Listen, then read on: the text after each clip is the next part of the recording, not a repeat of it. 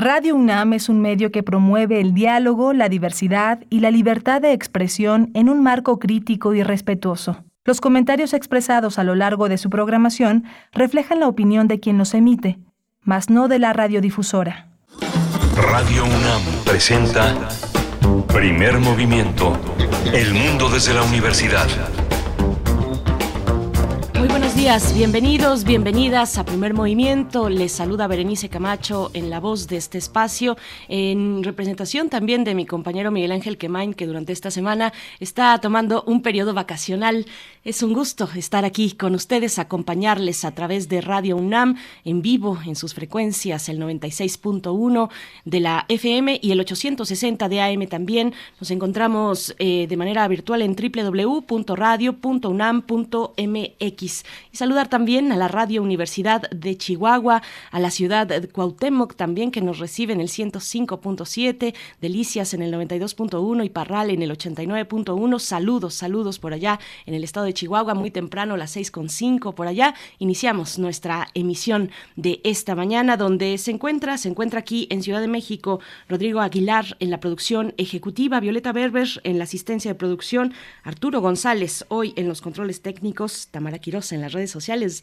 Envíenle un saludo por allá a Tamara Quiroz, que está atendiendo las redes sociales. Escríbanos, denos sus comentarios en esta mañana. Muy buenos días allá a quienes están escribiendo en @PMovimiento, en la red social de Twitter y en Facebook, Primer Movimiento UNAM. Hoy con distintos contenidos tendremos un arranque para hablar de teatro. Teatro, ya saben que aquí nos gusta el teatro y nos tomamos en serio el teatro. Vamos a estar conversando sobre una obra que se presenta en el Foro La Gruta del Centro Cultural Helénico en Ciudad de México, Lo que el viento a Juárez. Lo que el viento a Juárez es una aproximación crítica, humorística también, de esta gran figura, pues esta fuerte imagen y fuerte figura de la historia mexicana, Benito Juárez, en su dilema de fusilar o no a Maximiliano. Es parte del argumento de esta obra, esta puesta en escena, Lo que el viento a Juárez, y vamos a estar conversando con Baltimore Beltrán, actor de esta obra. Tendremos también, como cada 15 días, en jueves, la presencia del doctor Alfredo Ávila, investigador del Instituto de Investigaciones Históricas de la UNAM, para hablar de el catolicismo en México después de la Guerra Cristera, el tema que nos propone hoy Alfredo Ávila en nuestra sección Todo es Historia. Así es que no se lo pierdan hacia el cierre de esta primera hora aquí en Primer Movimiento. Tendremos también en nuestra nota nacional, en la segunda hora, la captura de las instituciones, el seminario de los grandes problemas socioambientales que propone la Coordinación Universitaria para la Sustentabilidad, la COUS de la UNAM, ha realizado este seminario y recientemente, el 20 de abril, tuvo lugar la cuarta sesión titulada Los grandes problemas de la política, la captura de las instituciones. Un tema de verdad muy interesante que ojalá tengan ustedes oportunidad de escuchar, porque lo vamos a reseñar aquí, vamos a reseñar un poco de lo que ocurrió en aquella cuarta sesión del Seminario de los Grandes Problemas Socioambientales. Vamos a estar con dos de sus participantes, Alejandro Calvillo, director del Poder del Consumidor. Él es sociólogo, filósofo y miembro de la Comisión Obesidad de la revista The Lancet. Forma parte del Consejo Editorial de World Obesity, órgano de la World Public Health Nutrition Association. Colabora con la Organización Panamericana de la Salud en el grupo de expertos para la regulación de la publicidad de alimentos y bebidas dirigida a la infancia.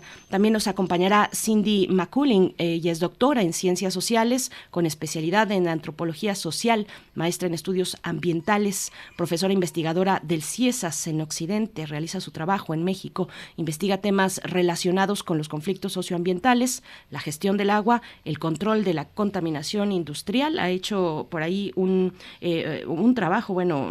ha hecho un trabajo muy sólido respecto al río Santiago, a la contaminación de cuerpos de agua en nuestro país y la corrupción corrupción y esta cuestión que mencionamos, la captura de las instituciones, a veces no necesariamente desde la ilegalidad, sino con todo en regla, pues hay intereses detrás que van impulsando el perfil de ciertas normas, el perfil de ciertas reglas, de leyes también, que hacen lobby para balancear, digamos, la gestión o la hechura de las leyes a favor de intereses particulares. Así es que vamos a estar conversando con Cindy Maculing, como les comentaba. Su proyecto actual de investigación es Agua y Poder en el Occidente de México, conflictividad, contaminación y acaparamiento.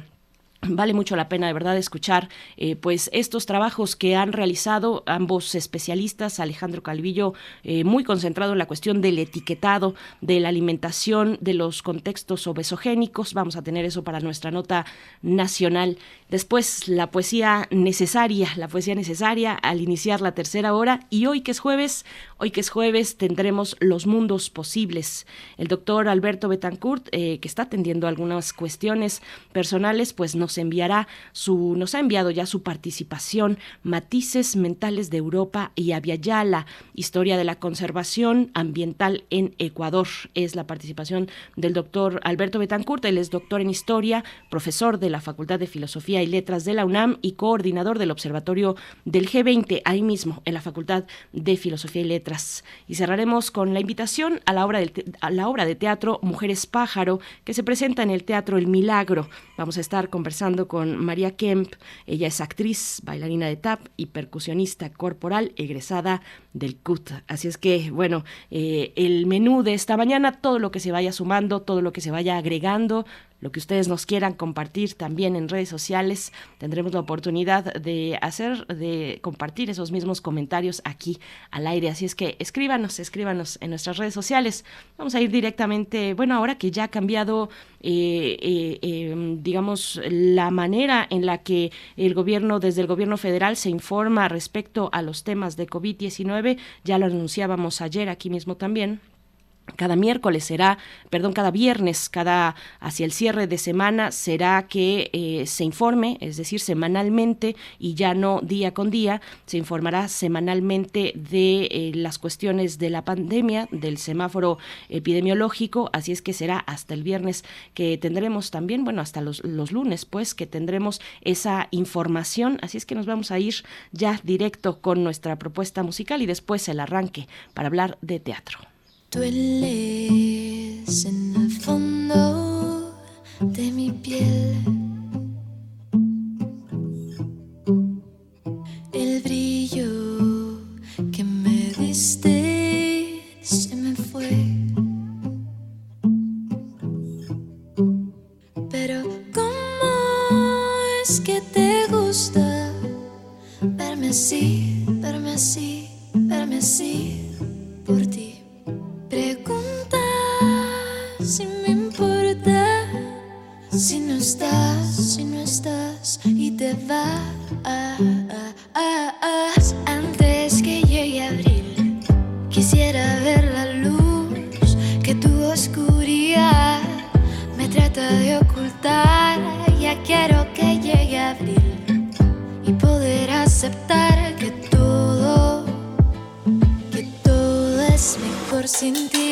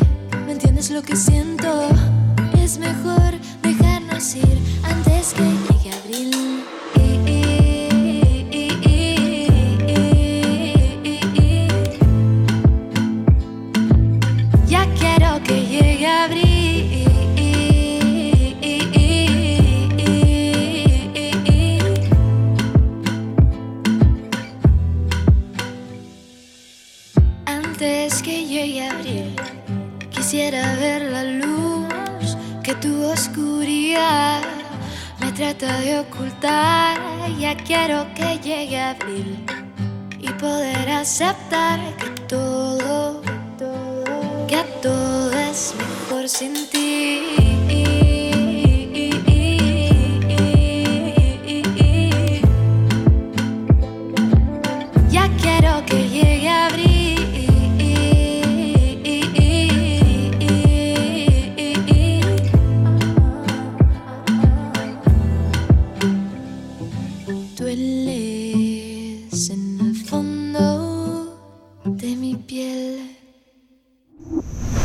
Movimiento. Hacemos comunidad con tus postales sonoras. Envíalas a primermovimientounam@gmail.com.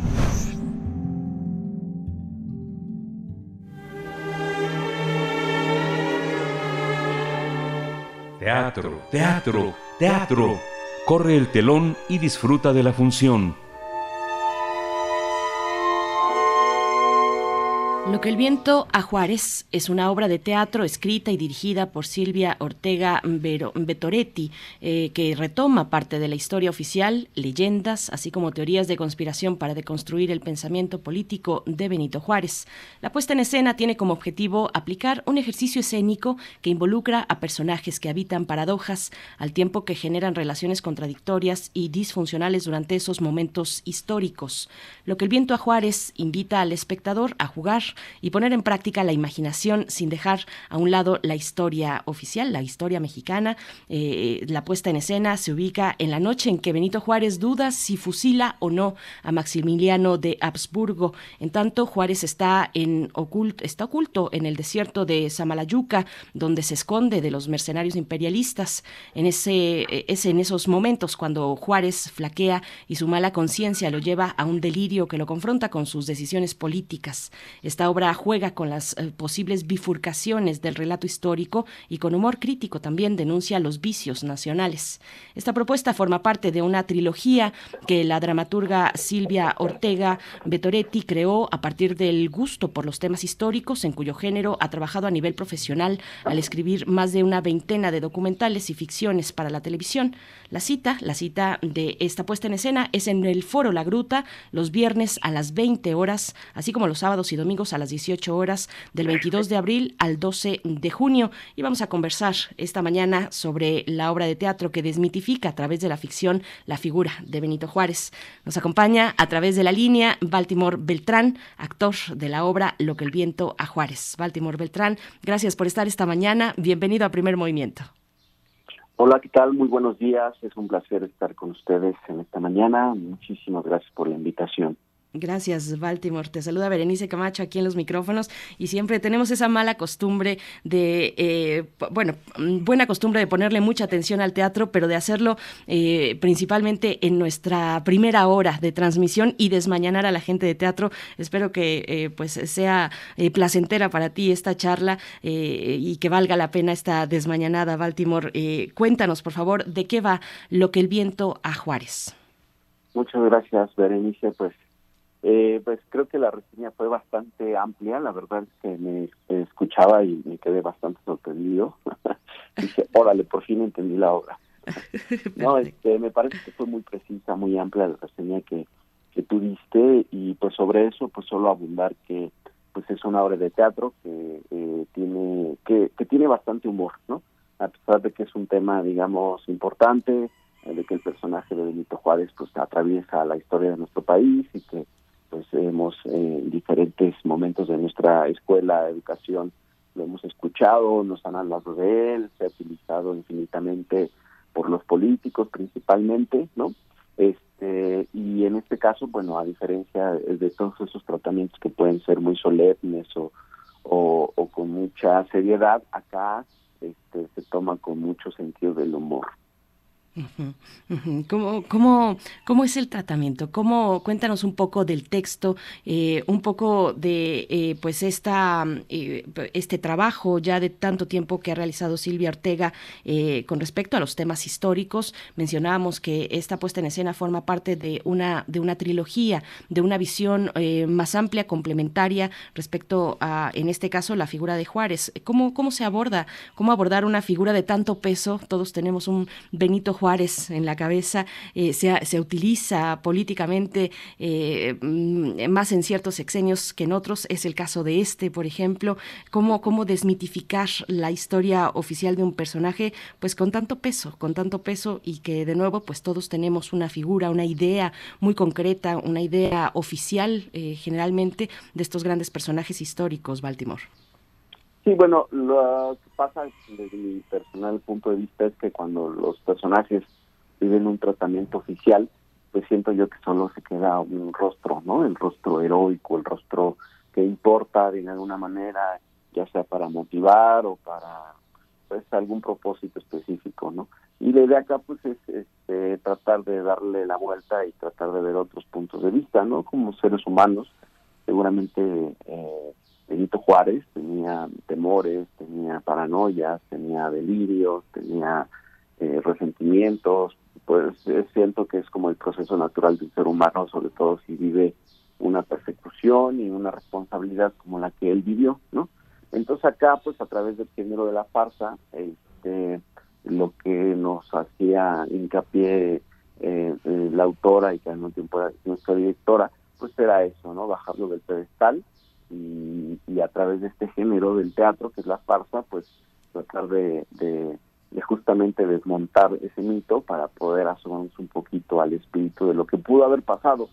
En concreto, en una noche específica, es una noche imaginaria, ¿no? Es una anécdota ficticia, es una anécdota que la autora creó para como pretexto para situar al personaje en un contexto determinado y justamente explorar estas posibilidades, estos posibles pensamientos, estas posibles dudas, estas posibles emociones. Esa anécdota pues es que está en el desierto de Samalayuca, refugiado por una aparente amenaza, justo después de que el tribunal ya sentenció a Maximiliano y que Benito Juárez tenía la responsabilidad de ordenar su fusilamiento.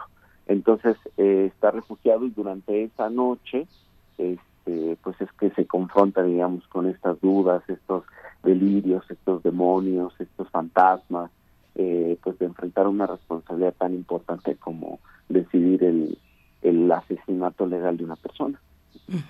Y bueno, esta obra tiene elementos muy interesantes como el humor, como la crítica también, la crítica a esas grandes figuras, a las versiones oficiales también. Cuéntanos un poco de ese tratamiento humorístico necesario, pues también para tender puentes, ¿no? Tender puentes, de pronto los temas históricos pues pueden resultar, si no están bien tratados, digamos, un poco áridos tal vez, un poco áridos para el público general. Cuéntanos de esta parte. El humor, la crítica también, cómo están estructuradas en esta obra que propone Silvia Ortega. Pues te digo, a partir de la situación imaginaria, pues Benito Juárez está acompañado de un secretario, de su secretario particular y de su cochero, ¿no? Y a partir de ahí pues se generan unas situaciones en las cuales pues el cochero de alguna manera empieza a debatir con Benito Juárez del por qué no fusilar a Maximiliano. Y así es como se estructura todo. Además de esta dinámica, digamos, de debate, pues empiezan a aparecer los vicios de carácter, ¿no? Posiblemente, o por lo menos de esta obra de teatro, porque también, digamos, no es una obra documental y se pretende hacer así como una reconstrucción, ¿no? Más bien es un pretexto, ¿no? Y pues bien, Benito Juárez, por el contexto que tiene que enfrentar la situación de fusilar a Maximiliano, pero en otro contexto podría ser cualquier persona que tenga una responsabilidad importante y se esté enfrentando a la toma de decisiones.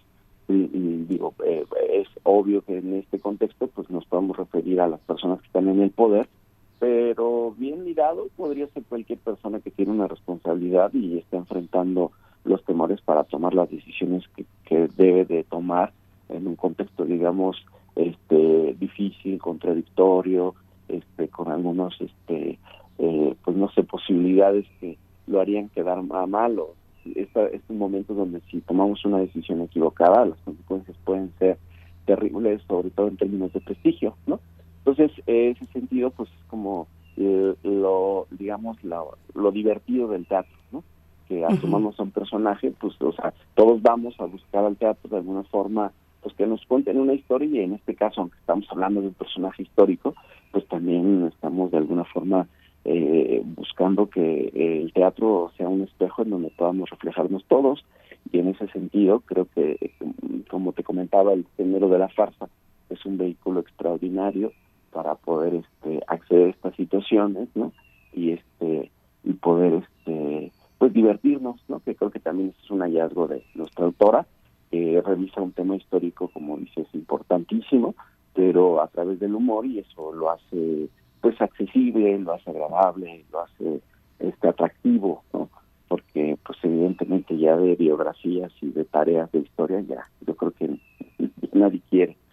Y tenemos de sobra, tenemos ahí literatura desde, bueno, ya más histórica, más clásica, pero también reciente. Se sigue abordando a personajes como este, puntualmente a Juárez. Recientemente, hace un par de años, Rebeca Villalobos, historiadora, publicó El culto a Juárez a través de Grano de Sal, de Editorial Grano de Sal. Estuvimos aquí conversando con ella. En fin, hay varias referencias que podríamos hacer. Juárez, El rostro de piedra, de Antonio Parra, en fin, hay una literatura muy interesante también, y lo que también está, es importante destacar en esta obra, es esa posibilidad, darnos el permiso o generar el ambiente para poder imaginar en otros términos nuestra propia historia. Baltimore, cuéntanos de esta parte, porque es una invitación también al espectador a que imagine, reformule, a que abra, digamos, los panoramas en un lugar que tiene sus riesgos. El teatro tiene sus riesgos para quien lo observa, pero finalmente pues no pasa nada si no nos apegamos a esa historia oficial, sino al contrario, generamos mundos distintos. Exacto. Bueno, pues de entrada es una provocación a que vayan al teatro, de entrada, o sea, es como retomar la presencialidad en un ritual cultural, ¿no? Pues que la presencialidad es su esencia, ¿no? Tanto por los actores y el público, ese encuentro del público con el actor, y pues de entrada es eso, ¿no? Esta es la principal convocatoria, por supuesto, a divertirnos, a reflexionar, ¿no? Y pues sí, el personaje de Benito Juárez es polémico de la fecha, sigue generando una cantidad de polémicas extraordinarias, inverosímiles, algunas de ellas, ¿no?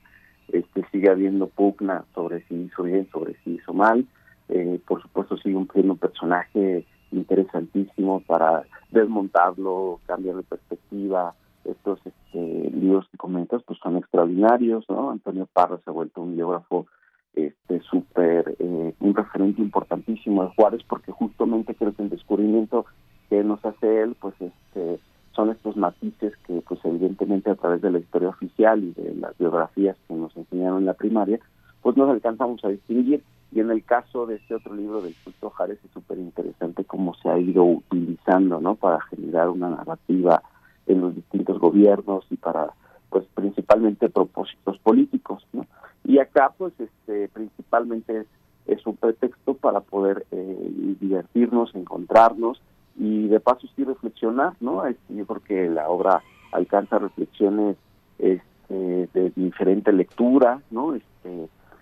Una de las que a mí más me gusta es pues cuestionar o plantearse la pregunta si las ideologías están por encima de las vidas humanas, ¿no?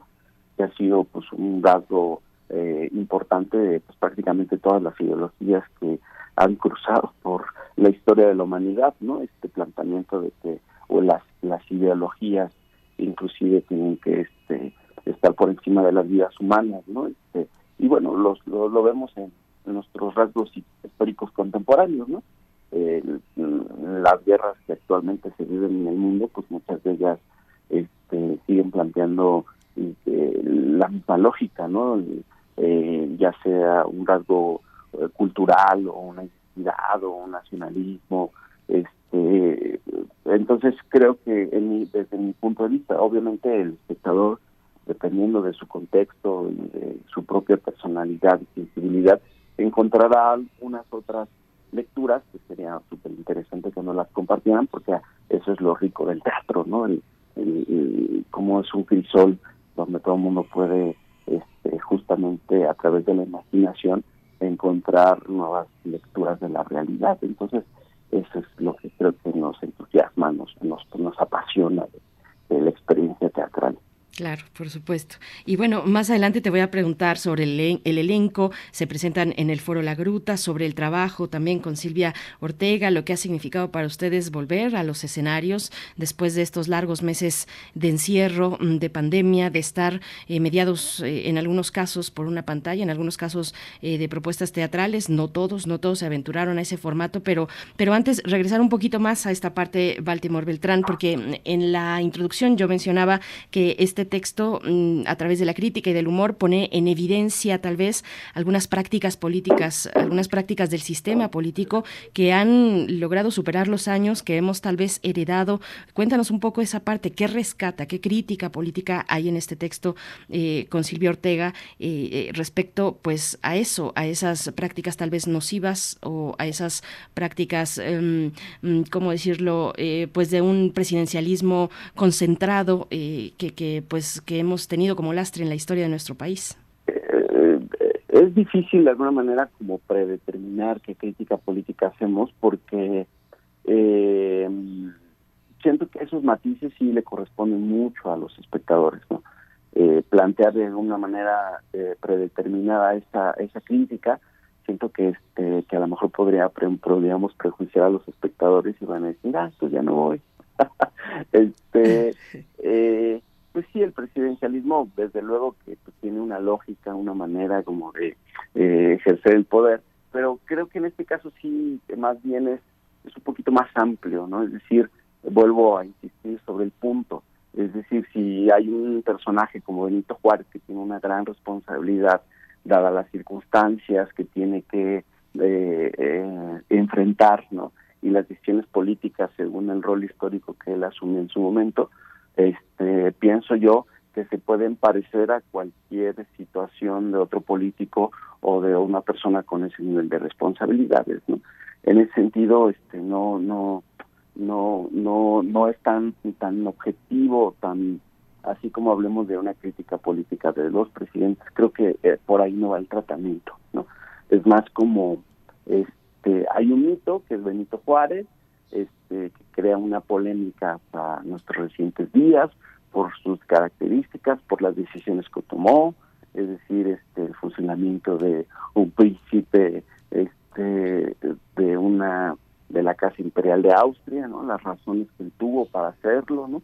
En el contexto histórico que las tomó y pues justamente por lo polémico que es un material dramático extraordinario justamente para explorar la naturaleza humana y pues muchos de estos vicios que sí se dan más como ejercicio político en respecto al uso que se le da a la historia, ¿no?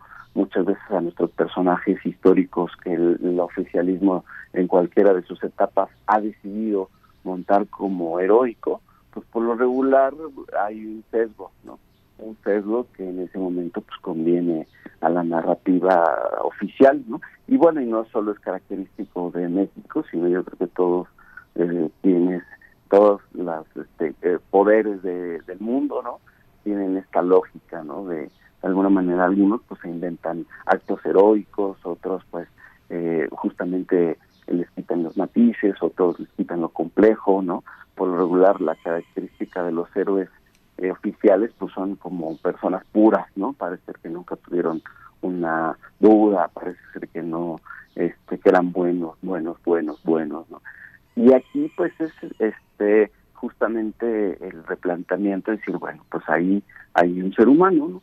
Un ser humano que en una decisión como esta pues seguramente tuvo muchos miedos, ¿no? O sea, yo eso es lo que me imagino, ¿no? Si yo tengo que tomar la decisión de fusilar a una persona, pues seguramente tengo que experimentar una serie de emociones, una serie de dudas, una serie de convicciones al mismo tiempo, contradicciones, que creo que es lo interesante del teatro, ¿no? El poder plantear una idea que puede tener estas contradicciones y tratar de ponerme en los zapatos del otro, pues también es otra de las características esenciales del teatro, ¿no? Y poder imaginar qué hubiera hecho yo, pues siempre me hace... me da la oportunidad de poder ampliar mi criterio respecto a los juicios que yo mismo pueda, digamos, ejecutar sobre una persona, sobre el otro o sobre una situación particular. Eso pienso yo. Así es. Baltimore, nos dicen por acá, te dicen en redes sociales, Gina Cobos, este fin de semana voy a verte, Baltimore Beltrán. Así es que, bueno... Gracias. Pues ahí están algunos comentarios, está nuestras redes sociales para que nos comenten al respecto. Y me gustaría también, Baltimore, que nos comentaras un poco de la trilogía que mencionábamos, la trilogía de la cual forma parte Lo que el viento a Juárez. Cuéntanos un poco, pues, cómo pensar esa visión de Silvia Ortega a través de esta trilogía. Pues fíjate que de eso sí creo que no estoy como preparado para hablar, porque yo me encontré con esta autora para este proceso, no he visto sus anteriores trabajos, o sea, no los conozco. Sé que tiene este proyecto de Leona Vicario, sé que está tratando este tema de Benito Juárez y que próximamente tratará lo de Madero, pero sinceramente creo yo que más bien ella es la que podría como abundar respecto al tema y de las motivaciones que ella tiene. Te puedo decir que como actor de este proceso, pues básicamente nos concentramos en hablar, en analizar su obra que íbamos a montar, pero sí, realmente no tengo elementos como para poder profundizar en esta pregunta que me haces. Pues no te preocupes, estaremos aquí también, ojalá tengamos oportunidad de avanzar un poquito más en otra ocasión, de que nos cuente la misma Silvia también de qué se tratan estas obras, Villa Dolorosa, La increíble fuga de Vicario, La leona enjaulada, Escocia, en fin, que acompañan precisamente a Lo que el viento a Juárez, Baltimore Beltrán. Cuéntanos un poquito del elenco del Centro Cultural Helénico, el Foro La Gruta, les recibe en esta pues en esta temporada que, bueno, se van hasta el 12 de junio, del 22 de abril hasta el 12 de junio, pues para los estándares que de pronto ya podemos encontrar de temporadas muy, muy breves, pues es una temporada nada despreciable. Sí, así es, pues tenemos esta oportunidad estas 7 semanas, los fines de semana, viernes a las 8 de la noche, sábados y domingos a las 6 de la tarde, en el Foro La Gruta del Centro Cultural Helénico, que, bueno, a pesar de que ya no hay semáforo epidemiológico y de que pues ya hay como bastante buenas noticias al respecto de la pandemia, aquí se sigue llevando un estricto control de las medidas sanitarias. Eso también es importante mencionarlo para que pues los espectadores se sientan con esa confianza y con esa seguridad de que están en un ambiente cuidado, ¿no? Y pues está en Avenida Revolución 1500, este Foro La Gruta, que es parte del Centro Cultural Helénico, en el cual además hay una muy buena oferta gastronómica y cultural alrededor del Teatro Helénico. Te pueden realmente pasar un día extraordinario. Está el Museo Carrillo Gil, que tiene unas exposiciones extraordinarias en este momento. Y bueno, sobre el reparto me acompañan Arturo Reyes, que es un extraordinario actor, ha sido miembro de la Compañía Nacional de Teatro, tiene pues un bagaje, la verdad, impresionante de personajes, de una trayectoria teatral también bastante robusta, bastante rica, ¿no? Es un actor que realmente es un placer compartir la escena con él, y que pues, sin duda le da una vida bastante divertida y bastante atractiva al personaje del secretario. Está también Salvador Hurtado, un actor también de larga trayectoria, y que él le hace el personaje de cochero. Él además le toca ahí diversificar su personaje en otros personajes que ya los conocerán. La verdad es que lo hace una factura extraordinaria, a través de la técnica de las máscaras, que hay mucho sincretismo en la obra, mucha, digamos, una propuesta interesante, porque inclusive pues la obra cambia de tono, ahí hay recursos teatrales como las máscaras que creo que lo hacen también muy, muy interesante la obra. Solo somos nosotros tres, a mí me toca hacer al presidente Benito Juárez, y pues nos acompaña también un extraordinario escenógrafo que tiene una escenografía que al público le ha encantado, todo el mundo quiere tener su escenografía, la quiere llevar a su casa. Él es Jorge Curi Newman, también un escenógrafo iluminador con mucha trayectoria teatral, y la producción es de Sheila Flores, también una productora con también muy buena trayectoria. Ya ha producido espectáculos como El Safari Tepito, dirigido por Daniel Jiménez Cacho. En fin, este es un equipo profesional apasionado del teatro y muy, muy felices todos de regresar, de que esta sea nuestra puerta de regreso después de la pandemia, de este periodo tan difícil y tan duro para el teatro y, bueno, para todos, ¿no? Obviamente, pero bueno, eso es algo que nos tiene muy feliz, poder compartir esta temporada con todos ustedes durante estas 7 semanas. Después tendremos otras semanas, está por definirse el teatro, pero además la temporada no solo termina acá el 12 de junio en el Foro La Gruta, después tendrá otras funciones en otro teatro, que pues ya les iremos informando. Perfecto, Baltimore Beltrán, cuéntanos un poco ya hacia el cierre, pues un poco de tu propia experiencia frente a la pandemia, de qué es lo que pudiste ver como parte del gremio de las artes escénicas en nuestro país, que como bien dices, pues sí, a todos nos golpeó la pandemia, pero hay zonas dentro de la cultura que particularmente se vieron afectadas, y es el caso del teatro, de las artes escénicas, que por definición pues requieren de un espacio de contacto directo, digamos, con el espectador. Sí, bueno, la verdad es que pues sí, para las artes escénicas fue durísimo. También desde mi personal punto de vista creo que el gremio cultural pues quedó un poco en la orfandad, ¿no? Por la naturaleza precaria de su condición respecto a pues el ejercicio de esta profesión, que es muy difícil que cuente con un soporte social, ¿no? En términos de pues seguro médico, salarios que le puedan dar como una pues estabilidad en ese sentido, ¿no? Creo que sí, definitivamente fue un golpe durísimo. En mi experiencia personal, bueno, no lo resentí tanto, más porque también pues ejerzo el trabajo de la actuación en otras plataformas que contradictoriamente pues les fue muy bien, ¿no? Que la pandemia como las impulsó, ¿no? Que todas estas plataformas de televisión, y las series y todo esto, que como la gente pues no tenía otra opción más que sentarse a ver su televisión, pues creció muchísimo esa industria, ¿no? Entonces pues sí, yo creo que fue difícil, duro, pero sin embargo también algo que admiré muchísimo de muchos colegas de todas las artes escénicas fue la creatividad como para sacar adelante este proceso, ¿no? Estuvo muchas propuestas, investigaciones escénicas a través del Zoom.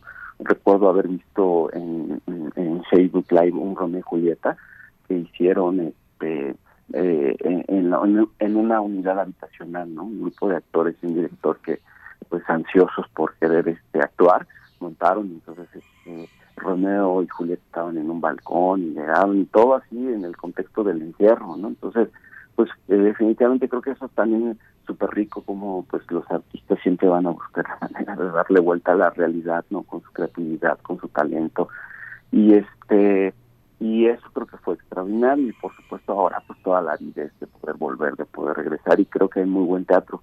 Entonces yo creo que ese impulso del encierro está haciendo que el nivel haya subido, yo creo que por esa necesidad, ¿no? De estar en el escenario con toda la pasión, con todo el rigor, con toda la necesidad del encuentro, ¿no? Entonces creo que se viene un momento, yo creo que rico, la verdad. Yo creo que un momento bastante interesante, ¿no?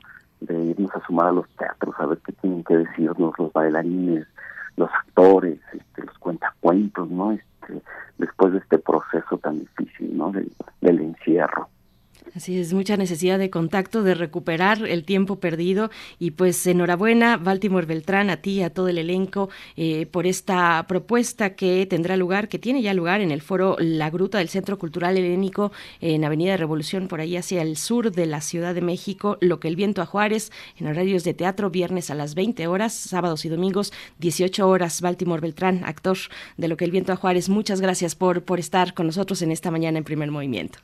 Al contrario, Berenice, de verdad agradezco mucho el espacio, un espacio tan interesante como todos los que se generan en Radio UNAM, ¿no? Y entonces, pues de verdad un placer poder tener esta charla tan amplia sobre Lo que el viento a Juárez. Ojalá puedas visitarnos, tu audiencia también, y un abrazo a todos en esta mañana. Ahí estaremos, Baltimore Beltrán. Mucha mierda para Lo que el viento a Juárez. Hasta pronto. Hasta pronto, gracias. Bien, pues vamos a hacer una pausa musical, 7:43, la hora del centro del país. Esto está a cargo de Cultura Profética y se titula Ilegal.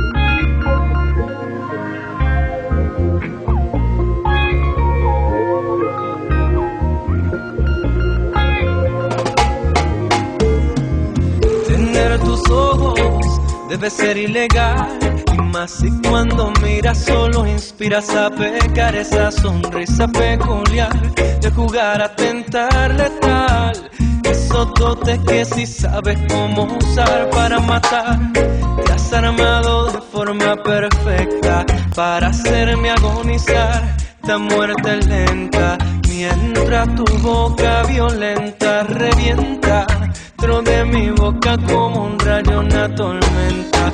Tus manos calientan piel solo de rozarla, mis manos van jugando a conocer tu espalda. Con toda la calma se alarga la delicia y en expedición hacia tus nalgas. Y no hay más que una sola versión, una sola muestra total de perfección. Llenas de luz la habitación con tus brillos de neón, y yo sin trabajo suelto ese último botón, que son tan solo las 12 y no se escuchan voces, solo gemidos finos, sonidos del goce. Y para cerrar la noche con broche de oro, yo te llego al oído y susurro este coro. Eso no fue nada, no. Ya estoy en confianza, negra. Si me regalas la mañana, te llevo hasta la noche plena. Eso no fue nada, no. Ya estoy en confianza, negra. Si me regalas la mañana, te llevo hasta la noche plena.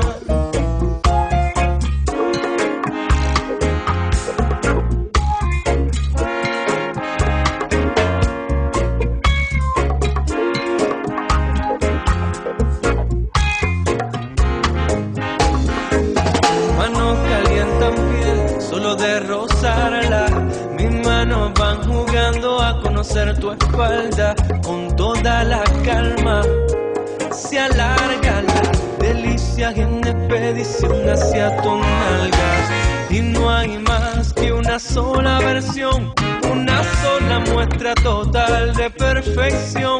Llenas de luz la habitación con tus brillos de neón, y yo lelo disfrutando del juego.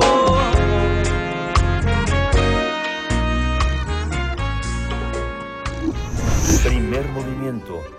Hacemos comunidad en la sana distancia. Todo es historia.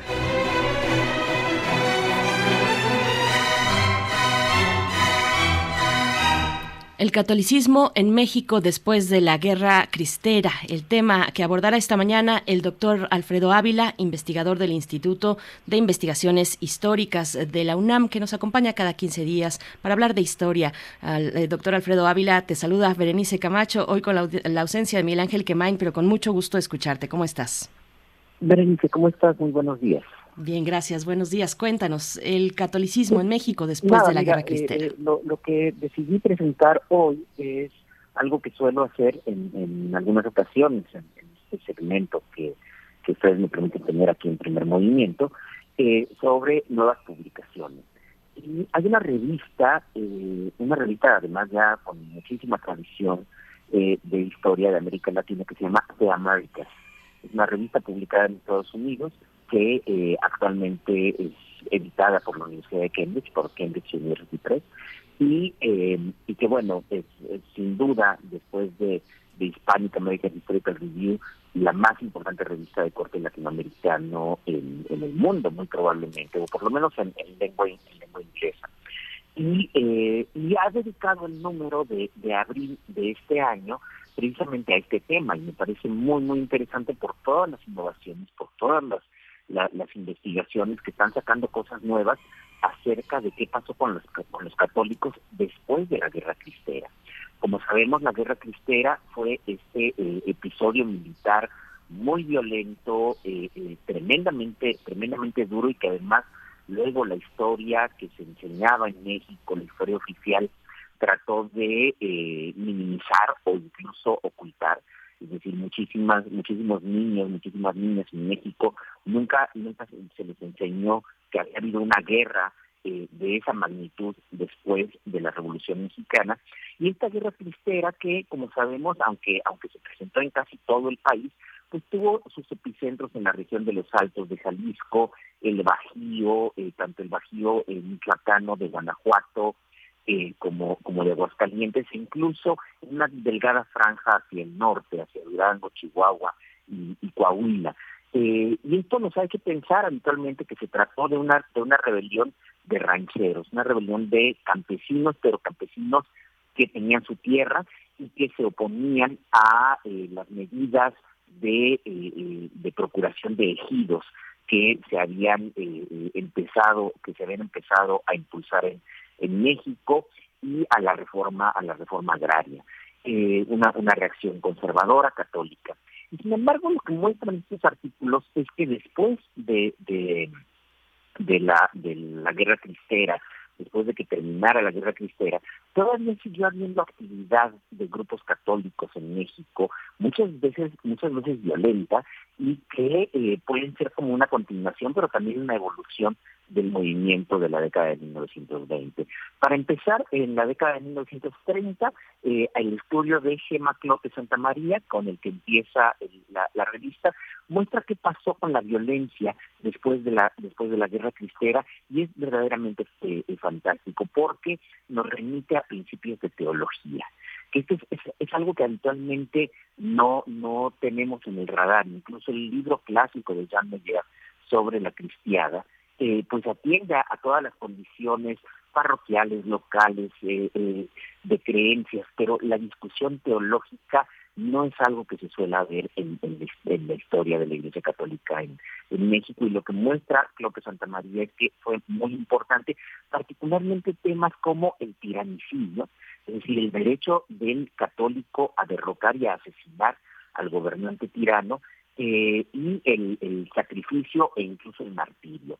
Y entonces lo que ella muestra es cómo efectivamente en estas zonas, en estas regiones de las que hablé antes, que son estas regiones mestizas, muy sociedades muy rancheras, se mantuvo la práctica de la violencia alrededor de ciertos símbolos, alrededor de los mártires cristeros, pero también en comunidades indígenas. Y esto es muy interesante porque casi nunca se le pone atención a las comunidades indígenas católicas en México, en las que también había una defensa de la parroquia, había una defensa de las prácticas religiosas locales, y lo más importante y lo más interesante en estos casos, cómo esto desencadenó violencia, esto desencadenó incluso linchamientos, asesinato de profesores, por ejemplo. Hay que recordar que en la década de los 30 todavía se estaban impulsando con mucha fuerza los programas de educación rural por parte del gobierno del presidente Lázaro Cárdenas y llevar la educación a todo México. Y bueno, muchos de estos profesores eran acusados, a veces correctamente, a veces, en la mayoría de los casos injustamente, de ser comunistas, de ser socialistas, y por lo tanto esto les daba argumentos a la comunidad para poder actuar en contra de ellos. Muchas veces lo hicieron de manera violenta, asesinando incluso a muchos profesores o a muchos agentes del Estado cuando no tenían la protección adecuada. Es interesante que le haya puesto atención precisamente a las comunidades indígenas, porque efectivamente se parecen mucho a las reacciones de las mismas comunidades indígenas 2 siglos antes frente a los intentos modernizadores por parte del Estado, ya sea el Estado borbónico en la época colonial o el Estado liberal del siglo XIX. Parece que allí hay una continuidad muy, muy interesante.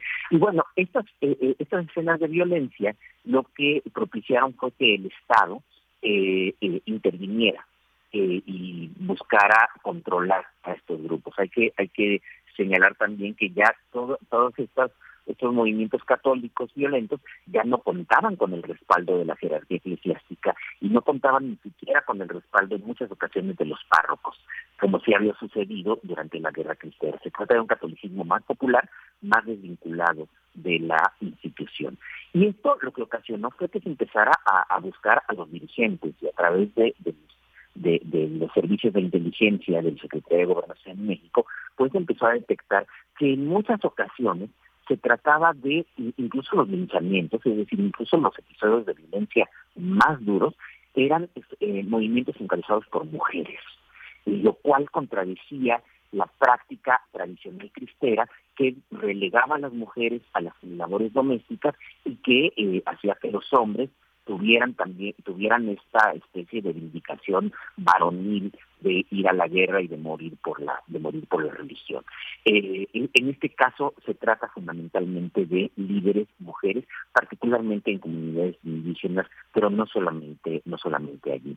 Y los servicios de inteligencia siguieron investigando a los grupos rebeldes y siguieron haciendo represión contra los grupos rebeldes católicos o grupos violentos católicos. En buena medida también, esto es algo que analiza Julia Joven en otro artículo de la revista, por la información que llegaba de Estados Unidos. En Estados Unidos hay que recordar que a finales de la década de los 30 y ya en la década de los 40, pues había una enorme presión en contra de la amenaza que representaba el nazismo, de la amenaza que representaban el auge del fascismo en Europa. Y en la prensa de los Estados Unidos, que es lo que estudia Joven, en la prensa de los Estados Unidos se identificaba a los anarquistas mexicanos con un movimiento fascista o incluso nazi. De hecho, hubo algunos periódicos que caricaturizaban en los cartones de los periódicos a Salvador Abascal, el principal dirigente de la Unión Nacional Anarquista, como un nazi mexicano, como un Führer mexicano. Y se generó un miedo que fue aprovechado por las autoridades mexicanas, particularmente por las autoridades políticas de la Secretaría de Gobernación, para tener el pretexto de investigar a los católicos mexicanos y sus actividades. Y por supuesto, esto generó un montón de actividades de represión. Y es interesante porque la represión contra los católicos casi nunca ha sido bien estudiada en México. Se estudia mucho más ya en la década de los 60, en los inicios de la Guerra Sucia, y incluso en ese momento casi siempre pensamos que la Guerra Sucia se dirigía contra individuos de organizaciones campesinas, contra individuos que tomaban las armas en contra del Estado de inspiración maoísta o de inspiración de socialista de izquierda. Pero no, la verdad es que el régimen también hizo guerra sucia contra grupos católicos, tanto de izquierda como de derecha. Y los siguientes artículos en esta revista tratan precisamente de eso, de sacerdotes rebeldes, como Rodolfo Escamilla García, fundador de la Juventud Obrera Católica Mexicana, una especie de capítulo mexicano de una organización católica francesa, que a finales de la década de 1950 defendió causas obreras y que finalmente terminó confrontado tanto con el Estado como con la jerarquía católica. En 1977 Escamilla fue asesinado aquí en la colonia Roma y pues se cortó el impulso que él tenía, aunque continuó en otras organizaciones como la Secretaría Social Mexicana y el famoso Centro Nacional de Comunicaciones Sociales, el CENCOS. Y esto da inicio, esto da la posibilidad de que surgieran grupos maoístas, por ejemplo, el grupo de Nazas Aguanaval, un grupo de sacerdotes radicales de redes católicas que en la zona de Torreón impulsaron precisamente movimientos campesinos, ahora sí a favor de los ejidos, ahora sí a favor de establecer una lucha campesina que le diera tierras a través de los ejidos a la gente de aquella región, y que fue muy exitoso. Y es muy interesante el trabajo de Jorge Puma en esta revista, porque nos muestra cómo se fueron construyendo precisamente esas redes católicas con gente de Jalisco, gente de Michoacán, y también algunas personas de allá, incluido sorprendentemente entre las organizaciones de izquierda más radical eran grupos maoístas, a Onésimo Cepeda, que si recordamos después Cepeda terminaría siendo un obispo en Ecatepec muy complaciente con el régimen priista, pero en aquel momento era un joven de izquierdas. Y termina finalmente la revista con un artículo de Luis Herrán, en el que nos muestra que en realidad todos estos grupos de izquierda pues eran parte de la Iglesia Católica, pero también la Iglesia Católica tenía su extrema derecha. También tenía grupos que incluso acusaban a Abascal y a los anarquistas de ser sionistas o de ser marxistas o de ser masones. Toda esta retórica llena de ideas conspiranoicas y que consideraban que el Papa, que Pablo VI, impulsor del Concilio Vaticano, pues en realidad era un anticristo. Y también esta extrema derecha terminó siendo reprimida por el Estado mexicano. También se le investigó y también hubo represión en contra de estos grupos. Entonces, lo que nos muestra este artículo, este número de la revista, es que hay una historia de los movimientos católicos que van de movimientos católicos que podemos calificar de izquierda a la derecha, que todos fueron vigilados por el Estado, que la represión del Estado se dirigió también contra estos grupos, y algo muy importante, y ya con esto termino, Berenice, que incluso dentro de estos grupos se mantuvo la tradicional intransigencia religiosa católica. Es decir, para la izquierda maoísta, los grupos anarquistas no eran católicos, y para la extrema derecha, la extrema derecha negacionista del papado, pues los demás grupos católicos no eran legítimos y había que combatirlos, lo cual también terminó ocasionando conflictos intercatólicos. Pues doctor Alfredo Ávila, como siempre, es un gusto escucharte, es muy revelador y ojalá podamos darle una segunda revisada al tema. Hay algunas preguntas en la audiencia, ¿por qué la región del Bajío es el espacio de anclaje de la doctrina social de la Iglesia? ¿Qué tipo de procesos de pugnas políticas tuvieron pues como resultado precisamente ese arraigo de la Iglesia en el Bajío? Bueno, hacer una cartografía del catolicismo en México. Es muy interesante lo que nos comentas, doctor Alfredo Ávila. Muchas gracias, en 15 días nos encontramos de nuevo.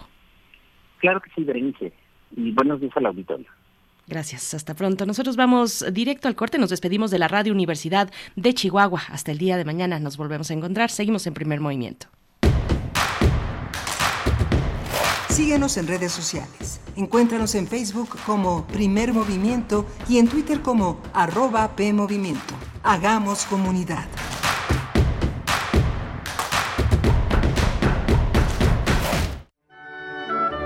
Una sala tan grande como el tiempo en la que quepan todas las notas, las clásicas y las inhóspitas, las de otras latitudes y nuestras coterráneas, las de largo aliento y las que son un suspiro, las divinas y las profanas. Es universidad.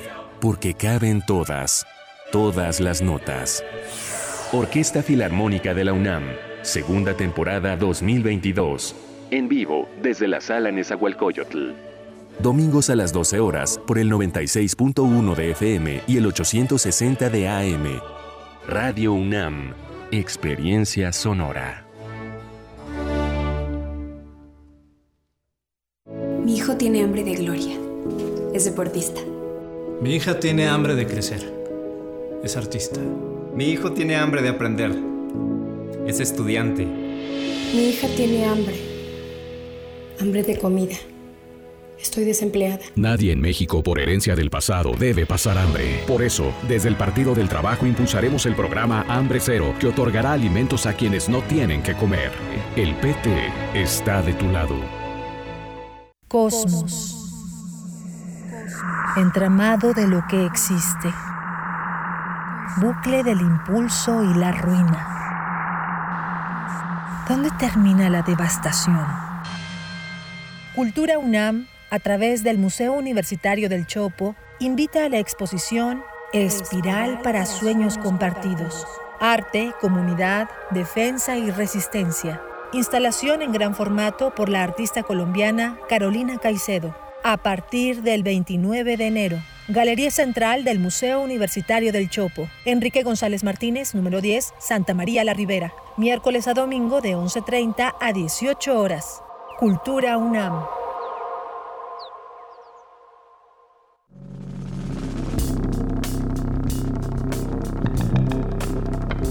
Prisma RU. Relatamos al mundo. Un informativo con visión universitaria. Noticias, análisis, debate. Prisma RU. Conduce Deyanira Morán. Te invitamos a escucharnos de lunes a viernes, de 1 a 3 de la tarde. 96.1 de FM. Radio UNAM. Experiencia sonora.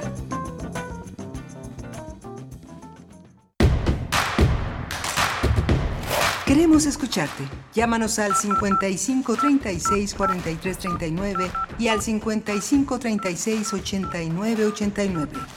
Primer movimiento. Hacemos comunidad. Muy buenos días, bienvenidos, bienvenidas a esta mañana de jueves 28 de abril en Primer Movimiento. Estamos en vivo, transmitiendo a través del 96.1 en la frecuencia modulada, el 860 de AM y en www.radio.unam.mx. Con el gusto también de acercarnos como cada mañana a la radio Nicolaita en el 104.3 de la frecuencia modulada y en Morelia. Saludos por allá a quienes nos estén sintonizando en esas frecuencias y a quienes están escribiendo también en redes sociales. Gracias por sus comentarios. A ver si podemos compartir algunos saludos que nos hacen en las redes sociodigitales, pero antes decir que aquí en Ciudad de México se encuentra Rodrigo Aguilar en la producción ejecutiva, Violeta Berber en la asistencia de producción, Tamara Quiroz está en las redes sociales, Arturo González hoy en los controles técnicos y en la voz. Les saluda Berenice Camacho en nombre también de mi compañero Miguel Ángel Quemain, que continúa de vacaciones y que ya estará con nosotros el próximo lunes después de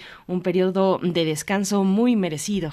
Para Miguel Ángel Quemain le enviamos un abrazo, un saludo, ojalá que le esté pasando muy bien. Y pues bueno, iniciando nuestra segunda hora de transmisión, hoy jueves en la tercera tendremos Los Mundos Posibles con el doctor Alberto Betancourt, pero en esta contenidos interesantes. Antes compartir los comentarios en redes sociales. Rosario Durán Martínez nos envía una fotografía del Nevado de Toluca y dice: hoy amanecimos con el Chinantecatl nevado, buenos días, dice Rosario Durán.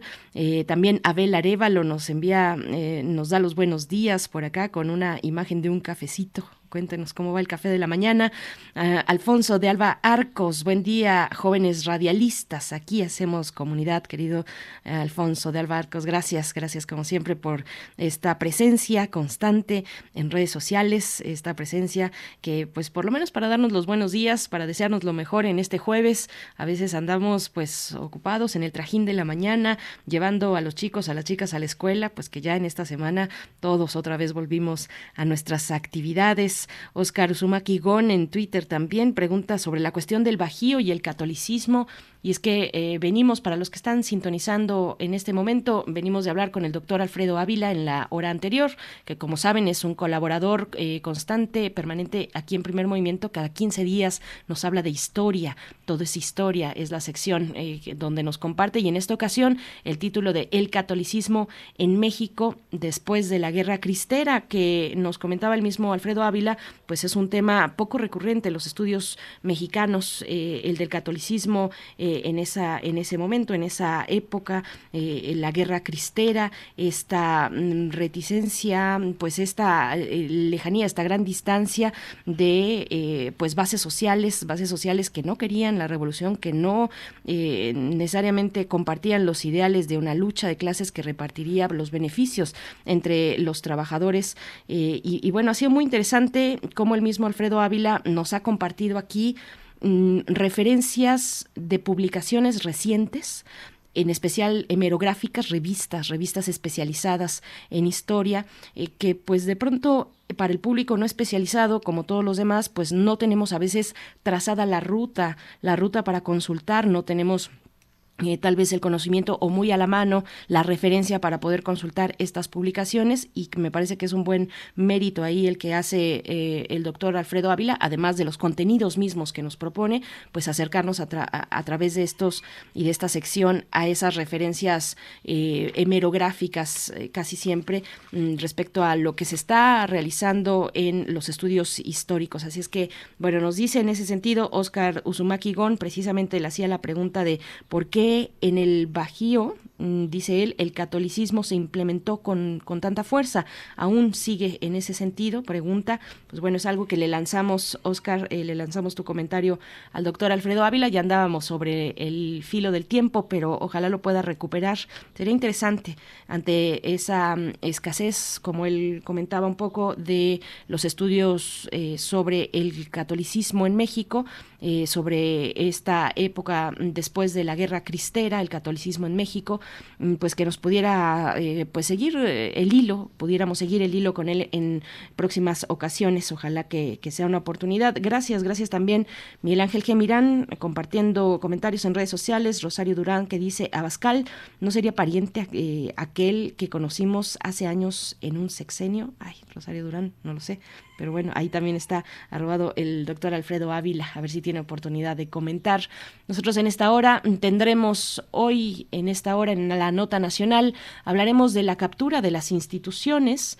Es el título de la cuarta sesión del seminario Los Grandes Problemas Socioambientales, un seminario muy interesante, ¿verdad?, que ha puesto pues temáticas muy importantes de un abordaje incluso pues urgente.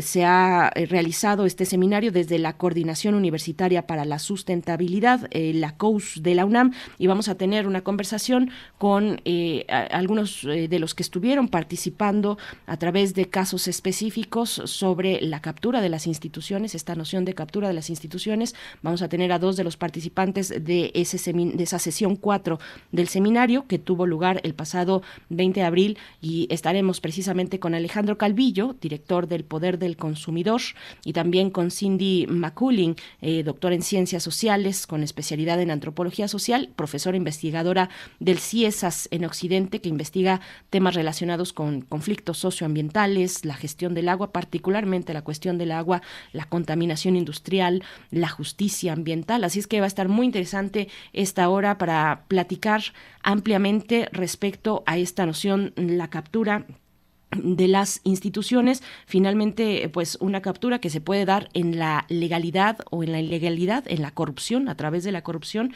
pero que también desde la legalidad, desde la generación de normas, de leyes, se puede dar este fenómeno, captura de las instituciones. Ya nos explicarán, por supuesto, nuestros especialistas con total certeza a qué se refieren con esta noción, pero finalmente es ilustrar una situación que ocurre en varios países y concentrarnos en lo que está pasando en el nuestro. Así es que bueno, esto para la Nota Nacional, y me parece que ya están listos nuestros invitados para hablar al respecto. Vamos para allá.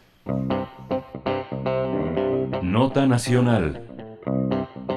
La Coordinación Universitaria para la Sustentabilidad de la UNAM señala que uno de los grandes problemas de nuestro país es la captura de diversas instituciones del Estado por parte de las élites económicas y políticas. Esta captura se refiere a la influencia abusiva de esos grupos de poder para que las normas, leyes, políticas públicas y en general los tomadores de decisiones funcionen o sean diseñados en beneficio de esos intereses privados.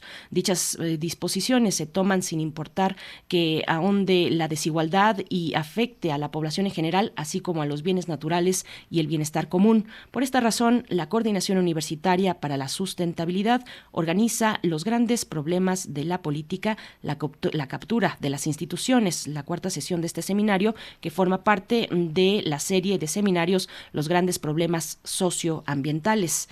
Entre los temas que plantean los especialistas están los conflictos de interés y los lobbies corporativos, así como la corrupción institucionalizada o la captura de la política por parte de los intereses privados, y vamos a tener una conversación al respecto de esta noción, la captura de las instituciones por parte de corporativos y grupos de poder. Nos acompañan dos invitados, Alejandro Calvillo, director del Poder del Consumidor, es sociólogo, filósofo y miembro de la Comisión de Obesidad de la revista The Lancet, forma parte del Consejo Editorial de World Obesity, órgano de la World Public Health Nutrition Association, colabora con la Organización Panamericana de la Salud en el grupo de expertos para la regulación de la publicidad de alimentos y bebidas dirigida a la infancia, y nos da mucho gusto poder contar una vez más con esta presencia. Alejandro Calvillo, bienvenido a Primer Movimiento. Muchas gracias.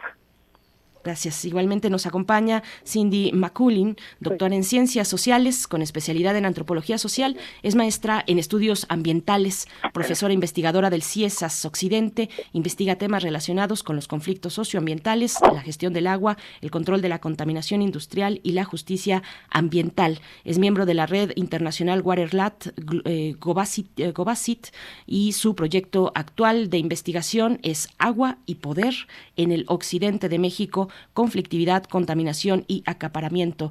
Doctora Cindy Maculing, igualmente bienvenida, gracias por estar esta mañana en Primer Movimiento. Buenos días. Buenos días, muchas gracias. Gracias a ambos. Pues empezamos nuestra charla para tener las nociones claras, los términos claros, a qué nos referimos, qué entender por esta noción de captura de las instituciones, qué agentes ejercen este tipo de captura, de acción, en qué ámbitos tiene mayor susceptibilidad de caer en estas inercias. Si nos pueden comentar para abrir boca, doctor Alejandro, profesor Alejandro Calvillo, por favor. Bueno, creo que existe la conciencia clara de que los poderes económicos, los poderes de las grandes corporaciones, esos poderes económicos se convierten en poderes políticos. Se dice que más de la mitad de las economías más poderosas del mundo no son gobiernos, son justamente corporaciones. Ha habido un proceso de crecimiento de estas corporaciones que se han vuelto dominantes a nivel mundial, y esto pues se va explicando en su penetración y en la captura a través de cabildeo, a través de instituciones, a través de incluso de cuerpos científicos que son contratados por estas empresas para elaborar todo un discurso y una narrativa que protege sus intereses. Pongamos un ejemplo, ¿no? El caso de las bebidas azucaradas. Tenemos a la empresa Coca-Cola, ¿no? Es la marca más reconocida a nivel mundial de todas las marcas que tenemos en el planeta, y su producto, y es un ejemplo de lo que está pasando a nivel mundial, se relaciona directamente con esta epidemia global de sobrepeso, obesidad y diabetes. ¿Por qué? Dando un dato, 70% del azúcar añadida en la dieta de los mexicanos viene de bebidas azucaradas, somos los mayores consumidores de Coca-Cola en el mundo, entonces tiene una relación directa. Pero bueno, ¿qué pasa? Pues ellos dan dinero a asociaciones, o han dado, por ejemplo, a la Federación Mexicana de Diabetes, ¿sí? Que serían los mismos que tendrían que estar diciendo no tomen estas bebidas porque se relacionan. Bueno, les dan dinero y entonces estas agrupaciones lo que dicen: ah, no, el tema es el balance energético, hay que hacer ejercicio. El problema es que no hacemos ejercicio, ¿no? Entonces, en ese aspecto, a nivel de la ciencia, de las asociaciones científicas, pasa eso. Pero también pues tienen sus grandes funcionarios, ¿no?, que han trabajado para la empresa y pasan a ser funcionarios, o que han sido funcionarios y pasan a trabajar para la empresa. O sea, por ejemplo, FEMSA tuvo a Genaro Borrego, que fue líder del PRI, ¿no? Pues se convirtió después en el principal cabildero de FEMSA, que era la principal embotelladora de Coca-Cola. Entonces van penetrando ahí y bloquean todas las políticas que se recomiendan a nivel internacional para proteger la salud. Es un ejemplo, estoy poniendo un ejemplo, pero así pasa en todos los sentidos, ¿no?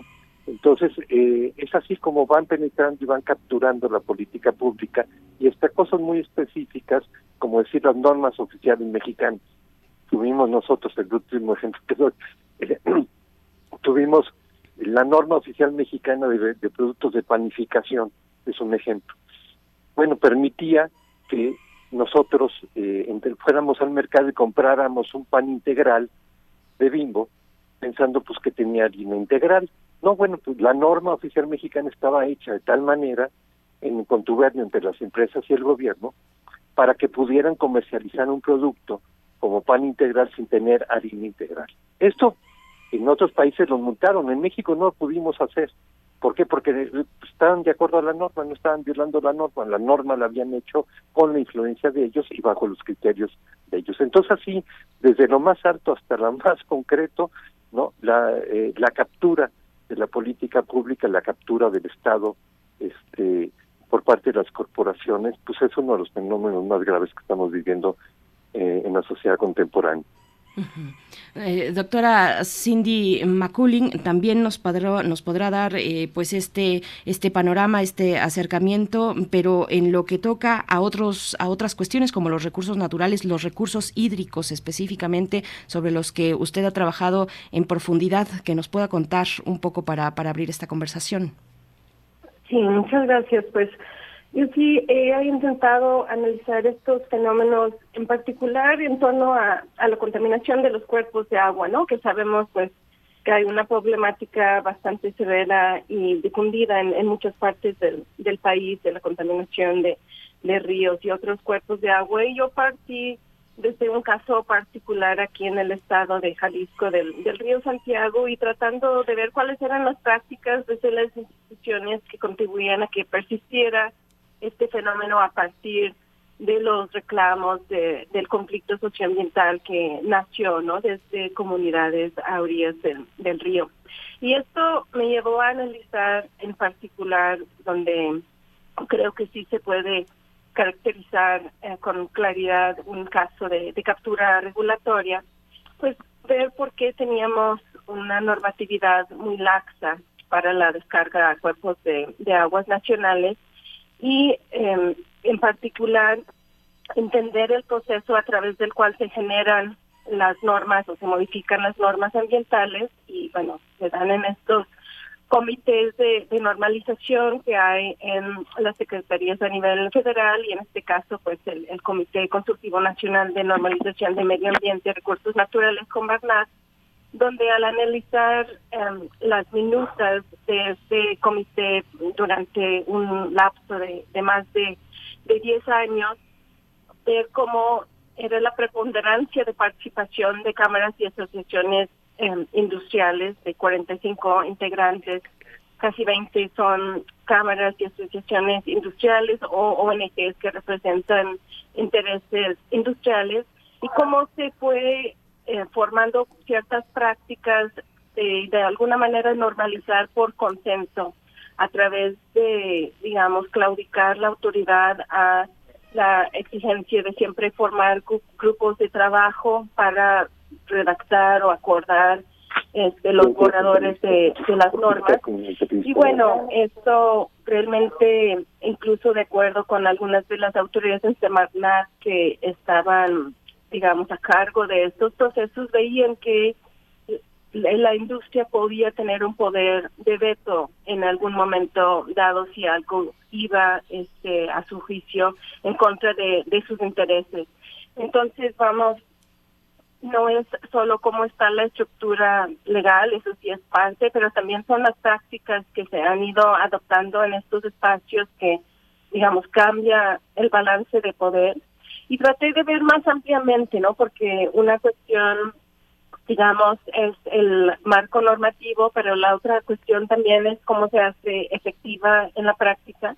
Y por eso he hablado también de la corrupción institucionalizada, donde no me estoy tratando de referir al caso de alguien que acepte una mordida o estas cuestiones que sí suceden a nivel de inspecciones y demás, a nivel local. Por supuesto, ese fenómeno existe, pero existe un patrón de sesgo, creo, más amplio, y algunos también observadores de estos fenómenos aquí en México han llamado de la existencia de un desvío de poder, pero yo creo que sí podemos analizar por qué cierto tipo de problemática, en este caso la contaminación industrial, persiste, porque hay un sesgo general en la generación de la normatividad y en su aplicación, en donde se prioriza el interés privado, la ganancia privada sobre el bien común, y esto se ve a nivel de la falta de inspección y vigilancia, o de cómo las inspecciones se realizan. Se ve a nivel de priorizar, cobrar derechos sobre proteger, en este caso, los cuerpos de agua, y se ve en estos casos de captura regulatoria también a nivel de cómo se genera el marco normativo. Uh-huh. Hablamos entonces de prácticas que no necesariamente rayan en la ilegalidad o que son abiertamente corruptas, sino que son de otra naturaleza, y que a mí me gustaría preguntarles, pues en toda esta larga trayectoria de lucha, cada uno en su sitio, cada quien en su sitio, Alejandro Calvillo, desde la cuestión de los etiquetados, de los ambientes obesogénicos, de la industria de los alimentos, de la industria refresquera, de las bebidas azucaradas, también ahí tenemos pues episodios muy complicados en la legislación, bueno, en la práctica legislativa mexicana, y la doctora Maculing, pues desde la cuestión de la contaminación de los mantos, de los cuerpos de agua. ¿Podemos decir que entonces esta es una práctica sistemática? ¿Han encontrado ustedes desde ese trabajo patrones que con certeza nos revelen que estas prácticas son de ese tipo, sistemáticas, que están arraigadas, que se van perfeccionando? ¿Cómo lo ven, Alejandro Calvillo? Depende de quién esté al frente de cada una de las políticas, de las regulaciones, quién esté al frente de las comisiones que tienen que ver con esto, por ejemplo, en la Cámara de Diputados, porque esto sucede tanto a nivel del Poder Legislativo como del Poder Ejecutivo y del Poder Judicial. O sea, por ejemplo, en Poder Judicial, Medina Mora, que estaba ahí en la Suprema Corte de Justicia de la Nación, no, nunca se excusó de votar en asuntos que tenía graves conflictos de interés. El caso del primer etiquetado que pusieron, que era un etiquetado que promovido por la industria, no, él no se excusó, y él había sido representante de la industria del azúcar en algún momento en un organismo internacional. Y así podemos poner muchos ejemplos, tanto el Poder Judicial como el Poder Ejecutivo.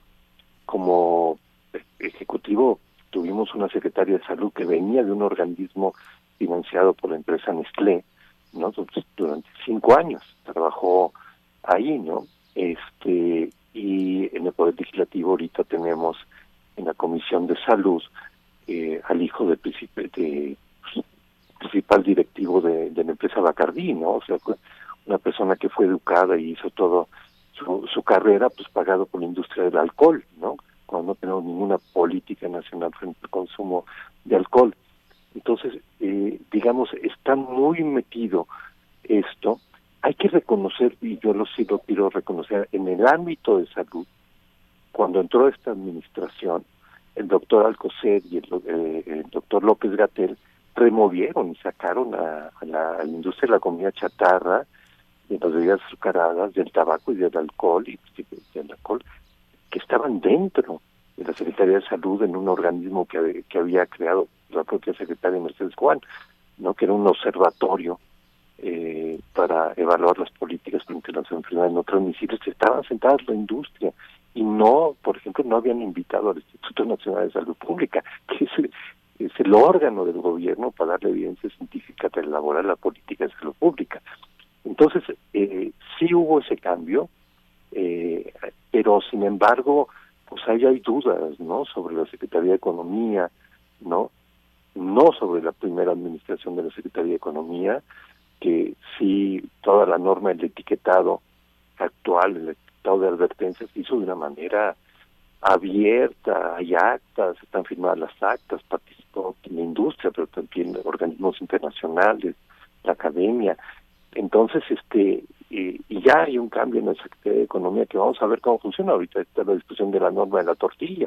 Entonces vamos a ver si se ponen del lado de Maseca o se ponen del lado de la tortilla tradicional, o sea, el derecho del consumidor a saber si estoy comprando una tortilla, saber si viene de masa de maíz nixtamalizado o fue elaborado con harina de maseca, con blanqueadores, con conservadores.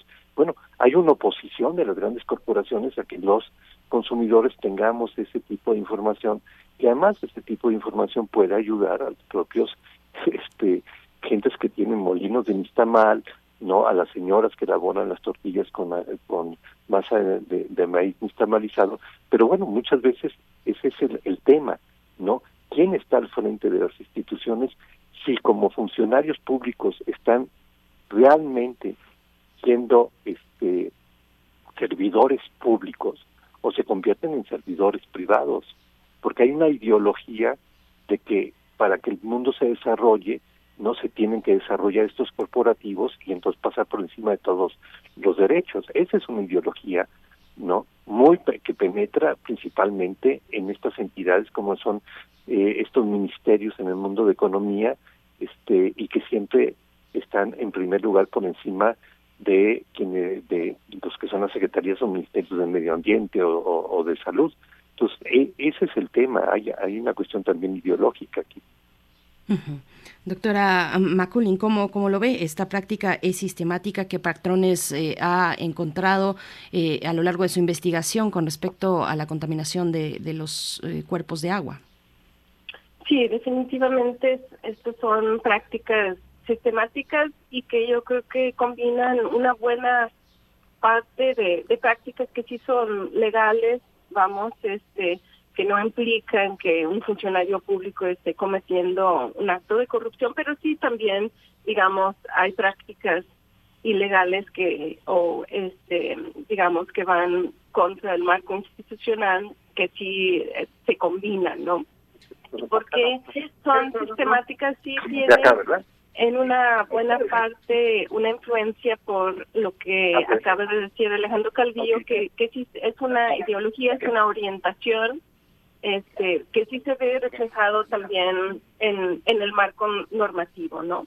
Entonces, digo, yo traté de ver desde lo más granular, ¿no? A nivel aquí del conflicto local, analicé muchos de los permisos de descarga, de actas de inspección y demás, y qué es lo que se va observando ahí. Se va viendo un patrón donde tenemos el menor nivel de regulación y control posible, ¿no? O sea, si un permiso de descarga, y sin entrar en detalles, si da la capacidad de fijar algunas condiciones para controlar mejor la contaminación, en lo que se llaman condiciones particulares de descarga, pues al ver el corredor industrial aquí que contribuye en buena parte a la degradación del río Santiago, pues no se hizo uso en ningún caso de esa capacidad desde el Estado de controlar un poco más fuertemente la contaminación. Si vemos todo el marco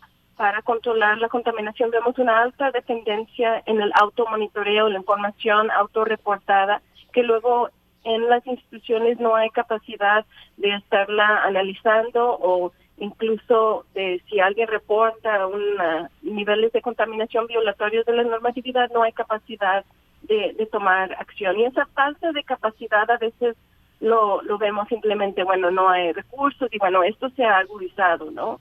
Ahorita con la administración actual, en particular en la Comisión Nacional del Agua, se ha agudizado mucho la falta de capacidad de inspección que abarca desde la extracción hasta la descarga, y aquí estamos hablando de una reducción de 72% de las inspecciones que se realiza cada año la Conagua. Pero yo creo que hay que ver esa falta de capacidad no solo simplemente, o sea, como asignación de recursos, sino como parte de un patrón de sesgo que lleva a niveles altos de impunidad. Ahorita estamos ante un cambio muy reciente de la norma de descarga de la NOM 001 Semarnat, que podría llevar a un mejor control, en particular de la contaminación tóxica, porque se incluyeron nuevos parámetros que pueden leer esa realidad, porque decía muy bien una funcionaria del Instituto Mexicano de Tecnología del Agua, nuestra norma anterior era miope, no podía ver de alguna manera la contaminación tóxica. Ahora hay un cambio, pero si estamos ante una incapacidad de hacerla valer en la práctica, entonces no vemos un cambio positivo. Entonces sí, es una situación sistemática, sí implica actos a veces ilegales, como algo que se ha incluso normalizado mucho en algunas instancias de la Conagua, de avisar antes de ir a hacer una inspección, que no es un requisito legal, pero se vuelve una práctica cotidiana. Pero muchas de las prácticas ya de la captura de las instituciones son legales. Uh-huh. Hablamos de distintos agentes que son susceptibles de reproducir estas prácticas, y mencionaba Alejandro Calvillo a la academia también. Hablamos de consejos consultivos, de legisladores, de lo que ustedes nos han estado compartiendo, integrantes del Poder Judicial, despachos de abogados y la academia, la investigación académica. ¿Qué le toca a la academia cuando intereses empresariales logran tal vez traspasar una barrera, poner en un primer término, en un primer plano de los intereses de la ciencia, de la tecnología, a través de el financiamiento de proyectos? ¿Cómo lo ven, Alejandro Calvillo? Bueno, lo que es claro es que los recursos del Estado para la investigación y para las entidades académicas se han ido reduciendo. Y entonces los investigadores y las instituciones empiezan a buscar recursos, ¿no? Eso ha pasado incluso en institutos nacionales, ¿no? Que dependen del Estado, ¿no? Ahí lo que se compran, se compran voluntades, ¿no? Porque, por ejemplo, en el ejemplo que he estado dando de las bebidas azucaradas, se ha demostrado que las investigaciones pagadas por estas empresas, ¿sí?, para evaluar el impacto en salud, más del 90% lo que concluyen es que no hay daños a la salud. Las investigaciones que se han hecho con recursos independientes para evaluar el daño de estas bebidas en salud, con recursos independientes, han demostrado 90% más que hay daños en salud. Entonces, depende mucho. Y en este proceso, las revistas científicas más importantes, de hecho, ¿no?, la mayoría no publican ninguna investigación donde se puede ver un conflicto de interés. Muchas, ¿no?, y todas exigen que se diga en la investigación quién financió la investigación y si hay un conflicto de interés. Es decir, esto ya está en la ciencia. Sin embargo, por ejemplo, para evaluar el impacto del impuesto a las bebidas azucaradas que se estableció en México, ¿sí?, que fue de la mitad de lo que se recomendaba internacionalmente, pero para evaluarlo, la industria pagó 3 investigaciones: Colegio de México, la Universidad Autónoma de Nuevo León, el ITAM también, ¿no? O sea, pagó a investigadores. Ninguna de esas investigaciones fueron evaluadas por alguna o publicadas en una revista científica, es decir, no pasaron por una revisión de pares para evaluar la metodología. Y esas, ¿no?, pues que totalmente tienen conflicto de interés, de inmediato estas empresas las empezaron a manejar internacionalmente y se las presentaban a los gobiernos para decir: miren, no funciona el impuesto, no se vayan por el impuesto. Esa era la preocupación. Afortunadamente se vino el impuesto en el Reino Unido, en India, en Chile, en Filipinas, en Portugal, o sea, en varias ciudades de los Estados Unidos, ¿no? El impuesto ha demostrado ser muy efectivo, y especialmente cuando se pone de 20% o más.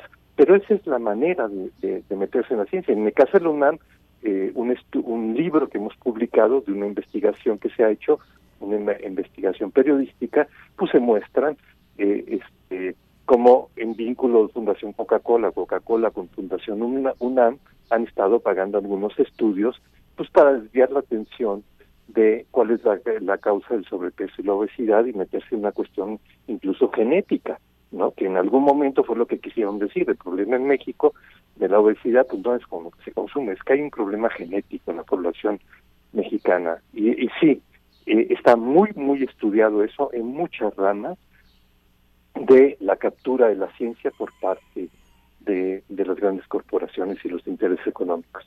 Uh-huh. Será importante hacia el cierre pues llegar a la parte de cómo alcanzar balances, cómo llegar a los contrapesos, a los candados. Doctora Cindy Maculing, ¿cómo ve usted esta cuestión? Lo que poníamos a la mesa, la investigación académica y bueno, los intereses privados a través del que incursionan a través del financiamiento de proyectos de ciencia, de desarrollo de ciencia y tecnología. ¿Cómo lo ve para el caso de la industria extractivista, de la cuestión directamente del agua y de la contaminación del agua en México? Bueno, a lo mejor yo enfatizaría otro faceta de la investigación que es igual con la que yo me relaciono más, pues que sí son investigadoras, investigadores que están cercanos a los movimientos sociales y que están realizando en investigación social desde marcos críticos, ¿no? Como la ecología política, como la justicia ambiental, y que están aportando análisis muy importantes sobre ciertos procesos y fenómenos. Ahora vemos mucho en los medios de comunicación temas sobre el acaparamiento de derechos de agua, por ejemplo, los millonarios del agua, y pues hay investigación social, investigación también desde otras ciencias, vamos, llamadas duras, sobre estos temas que ayudan a poder entender estos procesos geofísicos y institucionales que llevan a los procesos de acaparamiento o que llevan a la contaminación severa de los cuerpos de agua. Entonces yo creo que sí hay también aportes importantes desde la academia, a veces con recursos muy limitados, o básicamente los recursos que uno tiene simplemente por trabajar en una institución, no con grandes proyectos financiados, pero yo creo que sí hay aportes también importantes para poder leer y entender esta realidad. Y vamos, el proceso de captura en la ciencia es real, es importante tenerlo en el panorama, pero no perdamos de vista también que hay investigaciones críticas importantes que ayudan a leer y entender esta realidad y que son, creo, de lo que más necesitamos para poder entender si existe este desvío de poder a nivel general en el Estado mexicano, cómo podemos reorientar, cómo podemos cambiar esa balanza. Uh-huh. ¿Cómo ver críticamente ahí al gobierno actual frente a estas problemáticas, frente a esta noción que la doctora Cindy nos comparte, el desvío de poder? Bueno, es un ejecutivo que concentra el poder, que ejerce el poder, que le ha delegado la ciudadanía, el poder popular, y bueno, este gobierno que ha enfatizado un discurso desde la campaña y desde tiempo atrás, un discurso anticorrupción, se abanderó así en su campaña por la presidencia de la República, y ha ejecutado ya en el poder, pues al menos ha dicho ejecutar una estrategia de cortar, de erradicar, pues cortar con estos consejos consultivos. Ha sido crítico con cuerpos de asesores externos, independientes. El presidente ha sido crítico también con la academia, lo sabemos, ha dicho, se hace ciencia neoliberal en algunos espacios. ¿Cómo lo ven ustedes? ¿Cómo ponernos, fijar de manera crítica la mira sobre el gobierno actual frente a estos temas, frente a la erradicación de la corrupción? Alejandro Calvillo, ¿cómo lo ven? Pues yo creo que muy en general hay que decir que sí hay en general, porque hay muchos cambios. Digamos, cierta separación entre el poder económico y político si lo comparamos con las administraciones anteriores, ¿no? En el caso de las normas, nosotros hemos participado en algunos procesos de normas y sí hay un cambio, ¿no? Sin embargo, sí hay áreas de gobierno donde esa separación entre el poder económico y político no es tal, ¿no? Entonces sí vemos un poco de avance, pero no digamos a fondo, ¿no? Entonces muchas veces depende del área de gobierno. Ajá. A lo mejor yo en doctora, un sentido sí. Similar, viendo los temas ambientales, que es obviamente lo que yo estudio, y bueno, con énfasis en temas del agua, sí veo preocupante cierto agudización del debilitamiento institucional. O sea, sí veo más débiles las instituciones del sector, notoriamente de la Comisión Nacional del Agua, por ejemplo, como ya había mencionado, y pues eso tiene implicaciones en la práctica de fomentar un entorno de impunidad para actores privados, ¿no? Ya sea a nivel de extracción, a nivel de descarga. También vemos no haberse hasta ahora aprovechado la posibilidad de aprobar una ley general del agua progresista en línea pues con una iniciativa ciudadana que se viene gestando desde el año 2012 y que podría implementar ciertos controles sobre los grandes concesionarios privados del agua, etcétera, etcétera. Entonces, digamos, sí hay a lo mejor algunos casos como aquí también en Jalisco, donde hubo un esfuerzo desde las instituciones federales de llegar a un acuerdo con las comunidades que iban a ser inundadas por la presa del Zapotillo, y que no veíamos a lo mejor un proceso de diálogo similar anteriormente. Pero cuando vemos en general a nivel de los marcos legales, ese desvío de poder hasta ahora no se ha, digamos, ido combatiendo a nivel estructural, yo diría. Bien, pues vamos acercándonos al cierre de esta charla, un poco pues hacia lo que comentábamos o les proponía, llegar al punto de cómo hacerle, cómo llegar a los balances, a los contrapesos de una cuestión que, de nuevo, como lo han dicho, pues tendríamos que asomarnos a ver cada sector, cada industria, cada parte incluso del gobierno, pero que en ciertos ámbitos, el ámbito de la industria extractivista, particularmente el que está comentando la doctora y sobre el cual ha trabajado profundamente, el tema del agua y la contaminación de los mantos de los cuerpos acuíferos por parte de Alejandro Calvillo desde el Poder del Consumidor, la cuestión del etiquetado de los alimentos. Hemos tenido varios episodios complejos, muy duros también para quienes están defendiendo la alimentación sana, sustentable también en este país. Hemos visto los procesos, por ejemplo, con la industria de las bebidas azucaradas, el actuar de ese lobby muy poderoso, muchos pues intereses, fuertes intereses detrás de todos estos procesos. Mencionaba Alejandro Calvillo también la cuestión de la tortilla, que es un tema que está actualmente ahí recientemente, y con una campaña muy interesante para que todos nos unamos y exijamos pues que saber de qué se trata un alimento tan importante a base de maíz que está llegando, que llega pues tradicionalmente a las mesas de todos los hogares mexicanos. ¿Cómo hacerle para generar estos contrapesos? ¿Cómo ven esta adversidad también a vencer, pues, de intereses privados detrás de lo que tendría que ser el bienestar común, Alejandro Calvillo? Sí, voy a tener que dejar la entrevista, pero sí. Claramente lo que se requiere es marcos institucionales que regulen el conflicto de interés y de interferencia en estos tres poderes, legislativo, ejecutivo y judicial. Tiene que tener dientes. Lo que tenemos ahorita son principios éticos, ¿no?, que dicen que se tendrían que excusar las autoridades, ¿no?, de los legisladores, los jueces, se tendrían que excusar, intervenir ya sea en un juicio o en la elaboración de una ley o en la elaboración de una norma, si tienen algún tipo de conflicto de interés. Pero eso no debe quedar en la buena voluntad, eso tiene que ser regulado y tendría que ser sancionado. Lo otro que menciona la doctora, estoy totalmente de acuerdo, hay un debilitamiento de las instituciones en esta administración, sobre todo un debilitamiento técnico, no porque estuviéramos bien, ya estábamos mal, pero faltan cuerpos técnicos, falta vigilancia, falta aplicación de la ley. Ha venido un debilitamiento en ese sentido.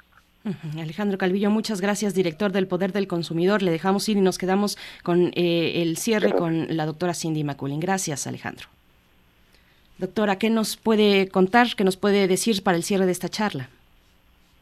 Pues yo creo que es muy importante la acción que realizan organizaciones, comunidades que se han organizado frente a conflictos locales, y que esa presión es lo que va develando, digamos, estos sesgos institucionales, y que sí contribuye mucho a buscar o ver la necesidad de que se cambie ese equilibrio de poder, ¿no? Aquí desde comunidades afectadas por la contaminación mucho industrial, seguramente se ha hablado en su espacio, a lo mejor en algún momento, de una caravana que se hizo a finales de 2019 que se llamó Toxitour México, llevando a organizaciones activistas, legisladores, académicos de Estados Unidos, de la Unión Europea, de algunos países de Sudamérica, a 6 sitios en el centro del país que se llamaron paraísos industriales, para tratar de ver pues cuál ha sido el impacto de el libre comercio, de las prácticas de empresas transnacionales en estos sitios, y que se organizó por la Asamblea Nacional de Afectados Ambientales y el Transnational Institute. Y, digamos, en seguimiento a todo ese proceso de la caravana, se formó un grupo de coordinación con el Consejo Nacional de Ciencia y Tecnología, con las Secretarías de Salud y Medio Ambiente, y se llegó a firmar un convenio de estas instituciones para reconocer regiones de emergencia sanitaria y ambiental. Esto fue apenas el año pasado, y bueno, a lo mejor no podemos saber esas qué es lo que ese nombramiento realmente va a conllevar, pero sí viéndolo aquí, por ejemplo, desde la óptica del río Santiago en Jalisco, donde desde hace 15 años se ha estado solicitando la declaratoria de la emergencia sanitaria y ambiental aquí a nivel regional, pues yo sí lo veo como un logro definitivo de las organizaciones, de las comunidades que se han organizado y que llaman la atención a este desequilibrio de priorizar el desarrollo urbano-industrial sobre las condiciones muy básicas de salud de las comunidades, ¿no? Porque estamos hablando de afectaciones muy graves a la salud, en este caso de comunidades que viven cercanas al río, y yo creo que esos procesos realmente son fundamentales para poner en jaque, digamos, o poner en cuestionamiento claro esta orientación hasta la fecha, pues, del Estado de priorizar los intereses privados. Pues, doctora Cindy Maculing, pues un placer escucharle, un placer también conocer la investigación que ha realizado, que realiza también desde CIESAS Occidente, donde es profesora investigadora.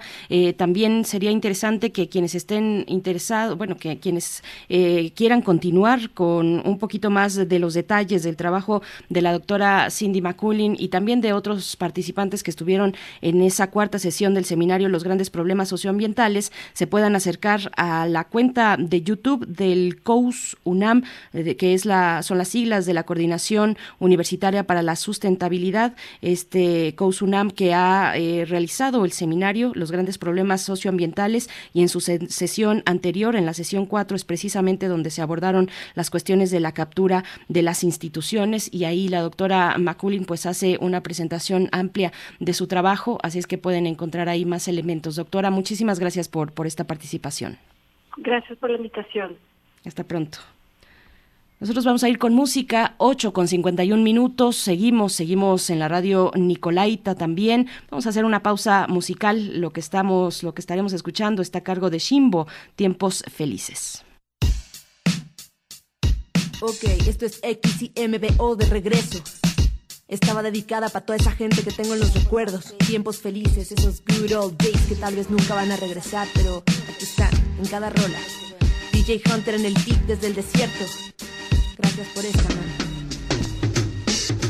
Tiempos felices como aquellos simplemente no existen. Te dejo de recuerdo un par de mixtapes tristes. Te dejo un rhyme book pa' que rimes. Ya sabes de los negros, pasta dura y 5 stickers. La foto es por si un día se desdibujan nuestros lazos. El dreadlock pa' que sepas que esta niña está a tu lado. Te dejo un pilot pa' que pases línea en lo pasado. Las huellas del graffiti no olvidan tu aniversario. Y si aún así sientes que un día me extrañas, pon la película de No me digas boba, carcajadas. Y si aún así sientes un nudo en la garganta, recuerda que eres fuerte, golpea el bombo, clap y arranca. Vi con tristeza cómo se rompían mis letras.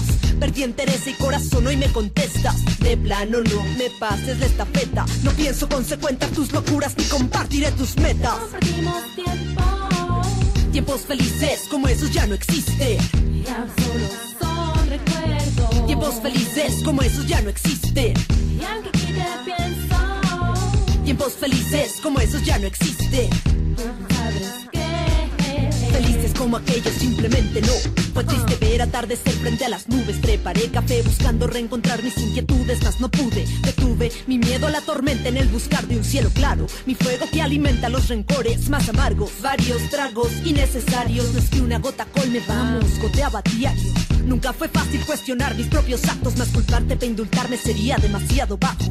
Hoy me relajo y trabajo en cortar de tajo. Lo que se bebe, mi energía en un solo trago. Traigo pluma y papel, hago lo que hay que hacer. Dejar lo tuyo por lo mío sin engancharme al ayer. No perdimos tiempo. Tiempos felices como esos ya no existen. Ya solo son recuerdos. Tiempos felices como esos ya no existen. Y aunque aquí te pienso. Tiempos felices como esos ya no existen. Felices como aquellos simplemente no. Lucho contra el espejo, miro y reflejo tan solo mis miedos. Quiero encontrar el silencio y solo escucho la voz que atormenta mis sueños. Me aleja del suelo y me oprime más. Respira y déjalo ya. Inhalo, exhalo, recapitulo, escribo un diario. Lo grabo, ensayo para vomitarlo al escenario.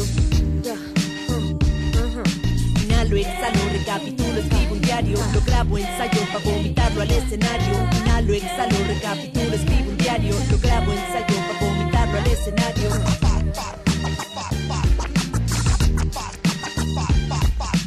Pasa el tiempo causando conmoción. Pasa el tiempo causando conmoción. Pasa el tiempo causando conmoción.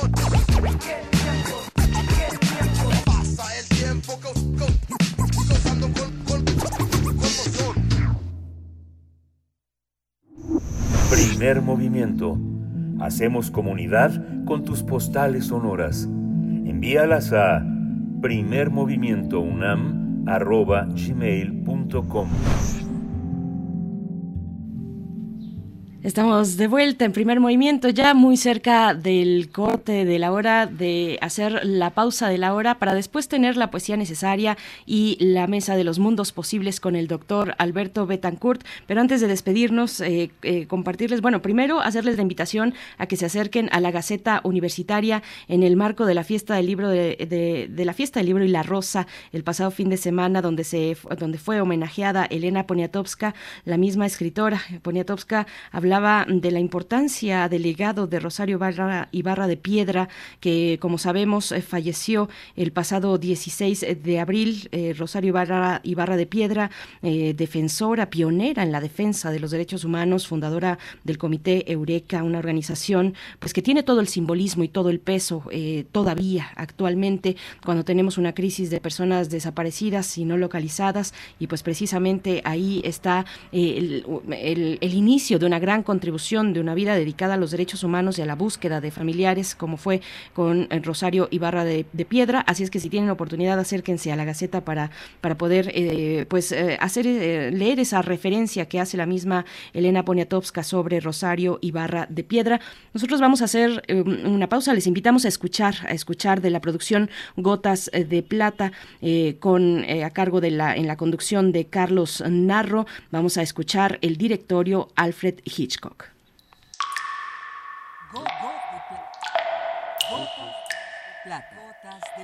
Gotas de Plata.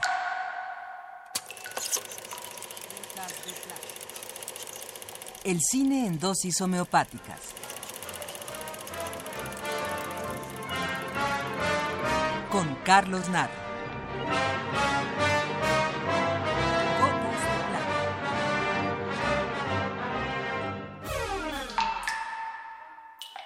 Como todas las semanas, la elección del personaje del directorio se presenta difícil por la gran cantidad de opciones. Y hoy que nos toca la letra H no es una excepción. En esta letra nos encontramos con Howard Hughes, Jaime Humberto Hermosillo, los hermanos Hughes, y como todas las semanas, la decisión es completamente arbitraria. Y hoy la decisión recayó sobre la singular y obesa figura del inglés Alfred Hitchcock.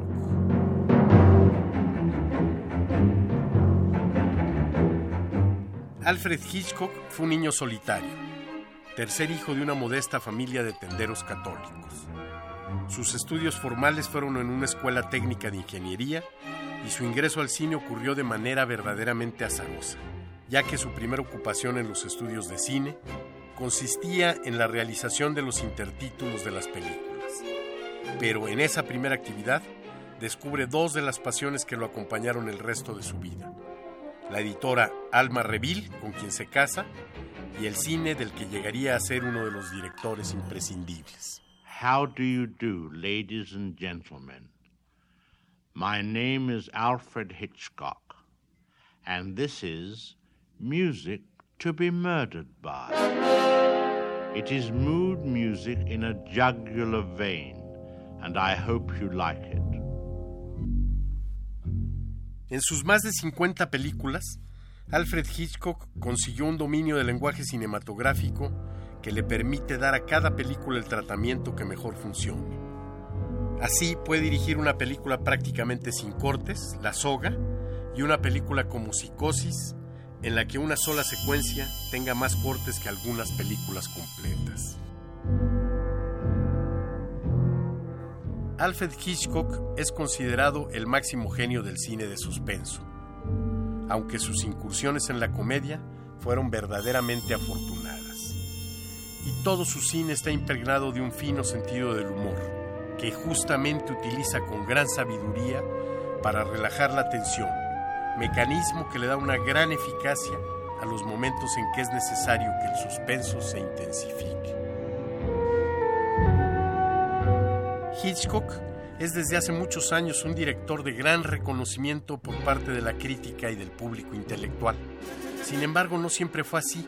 Recordemos que su larga carrera inicia con el cine mudo en Inglaterra, y no es sino hasta mediados de los años 50 que los colaboradores de la revista francesa Cuadernos de Cine se interesan en su obra, especialmente André Bazin y François Truffaut, en lo que será el inicio de una serie de revaloración de su labor.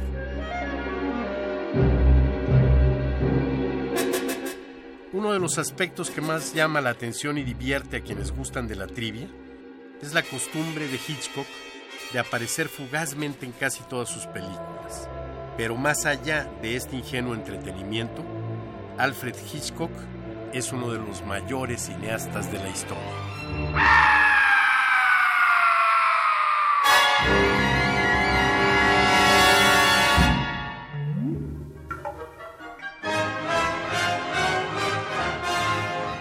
Hasta aquí la dosis de hoy. Gotas de Plata. Gotas de Plata.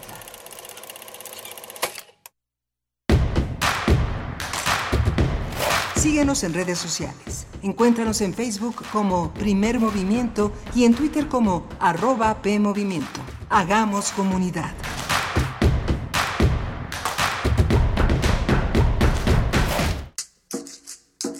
Las comunidades indígenas germinan conocimiento, maravilla y tradición. Son el México profundo, el presente donde hilan un collar de flores. Xochicóscat, collar de flores, con Mardonio Carballo, lunes 10 de la mañana por Radio UNAM. Experiencia sonora. Aire recibes, metal vibrante. Brisa que orienta a los extraviados y estremece a los amorosos. La música para trompeta, salsa, jazz, balada, está en Viento de Bronce. Con Juan Arturo Brennan, lunes a viernes 6:40 de la mañana y 15 horas. Radio UNAM, experiencia sonora. Fentanilo, heroína, cocaína, piedra, cristal.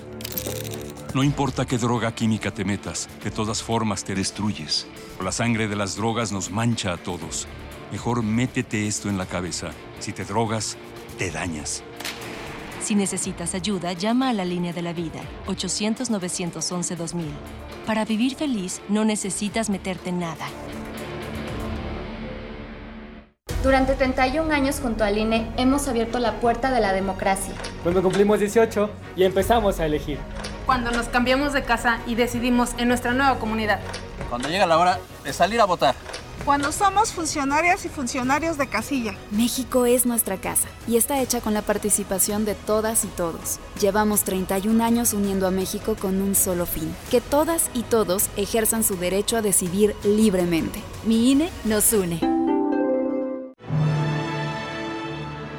La colección de ficción sonora de Radio UNAM ha obtenido la inscripción en el registro Memoria del Mundo de México 2021 de la UNESCO por su valor como patrimonio documental irreemplazable para la humanidad, por las obras que contiene, por la manera como se narran, por las voces que las cuentan. Queremos celebrarlo contigo. Todos los sábados a las 20 horas, programaremos una selección de las piezas más representativas de nuestro acervo de radiodramas. Las noches de sábado son para escuchar historias por la radio, para alimentar la imaginación entre todos. Colección de ficción sonora de Radio UNAM. Memoria del Mundo de México 2021. Radio UNAM. Experiencia sonora.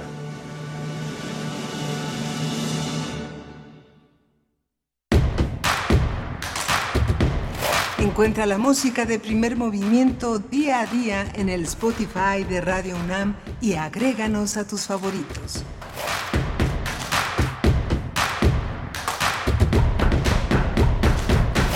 Nueve de la mañana con 4 minutos, estamos en Primer Movimiento, iniciando nuestra tercera hora de transmisión en vivo a través del 96.1 de la frecuencia modulada y el 860 de AM. Les saluda en los micrófonos Berenice Camacho, en representación de todo un equipo. Rodrigo Aguilar en cabina, se encuentra en la producción ejecutiva, Violeta Berber en la asistencia de producción, está en la consola Arturo González esta mañana en los controles técnicos, y Tamara Quiroz también en las redes sociales, y desde ahí también les saludamos. Escríbanos en redes sociales, coméntenos sobre los contenidos de esta mañana.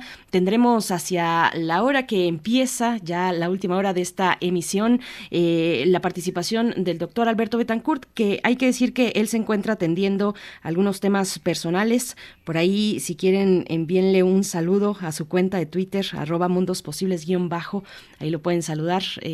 Y él, bueno, finalmente con esta oportunidad, él no estará en lo presencial, pero sí tenemos con este motivo una oportunidad para escuchar una de las charlas que tuvimos recientemente a finales de marzo acerca de él ha titulado Matices Mentales de Europa y Avia Yala, Historia de la Conservación Ambiental en el Ecuador.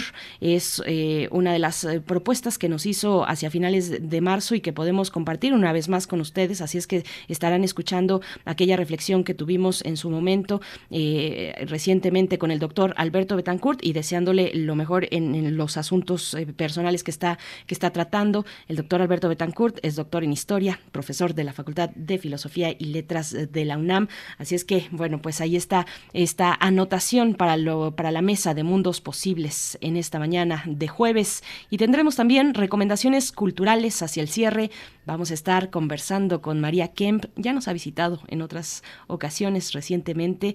Ella es actriz, bailarina de tap y percusionista corporal. Hace un trabajo muy interesante, y este trabajo físico del que se caracterizan los egresados del CUT, como ella, egresada del CUT, un trabajo teatral muy físico. Es muy interesante cómo tiene esa vertiente el CUT de hacer un trabajo escénico, corporal, muy interesante, muy puntual, y María Kemp lo realiza a través también de la percusión corporal y como bailarina de tap. Así es que vamos a estar hablando con ella acerca de la obra Mujeres Pájaro, que se presenta en el Teatro El Milagro. Nos va a dar los detalles para que pues se puedan ustedes interesar y asistir al teatro ahora que se puede. Hay que aprovechar cómo se abren poco a poco, o ya pues francamente los espacios de la producción escénica.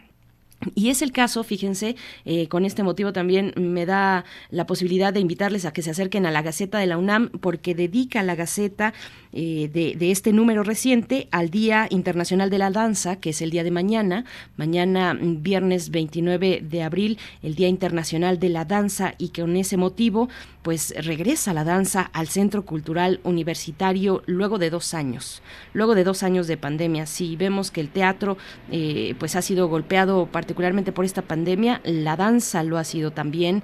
En condiciones pues muy críticas han atravesado los profesionales de la danza por estos tiempos de pandemia, y bueno, es el momento en el que el Centro Cultural Universitario reabre sus puertas para la danza luego de estos 2 años. El 30 de abril, sábado, bajo el título La Potencia del Reencuentro, que el cual se eligió pues porque para quienes se dedican a esta disciplina artística era muy importante poder bailar nuevamente, no en la intimidad de la casa, sino compartiendo con los demás y en la libertad de los espacios tan bellos de esta universidad. Es lo que ha comentado Evoe Sotelo, directora de Danza UNAM, al anunciar todo un programa de actividades. Más de 1,000 artistas bailarán durante 10 horas en 9 foros, 5 cerrados y 4 al aire libre, una amplia muestra de géneros dancísticos, entre ellos el ballet clásico, el neoclásico, contemporáneo, folclor mexicano, bailes de salón, danza flamenca, árabe, danza de la India, danza urbana también, el performance, en fin, una gran diversidad de propuestas que tendrán cita pues en este Día Internacional de la Danza. Y bueno, acérquense a la Gaceta de la Universidad para tener los detalles de esta posibilidad, de este reencuentro con la danza en el Centro Cultural Universitario en el contexto del Día Internacional de la Danza, que la celebración pues será el 30 de abril, aunque el Día Internacional de la Danza es el día de mañana, viernes. Así es que bueno, pues hecha esta invitación, nos vamos ya con la poesía necesaria. Es hora de poesía necesaria.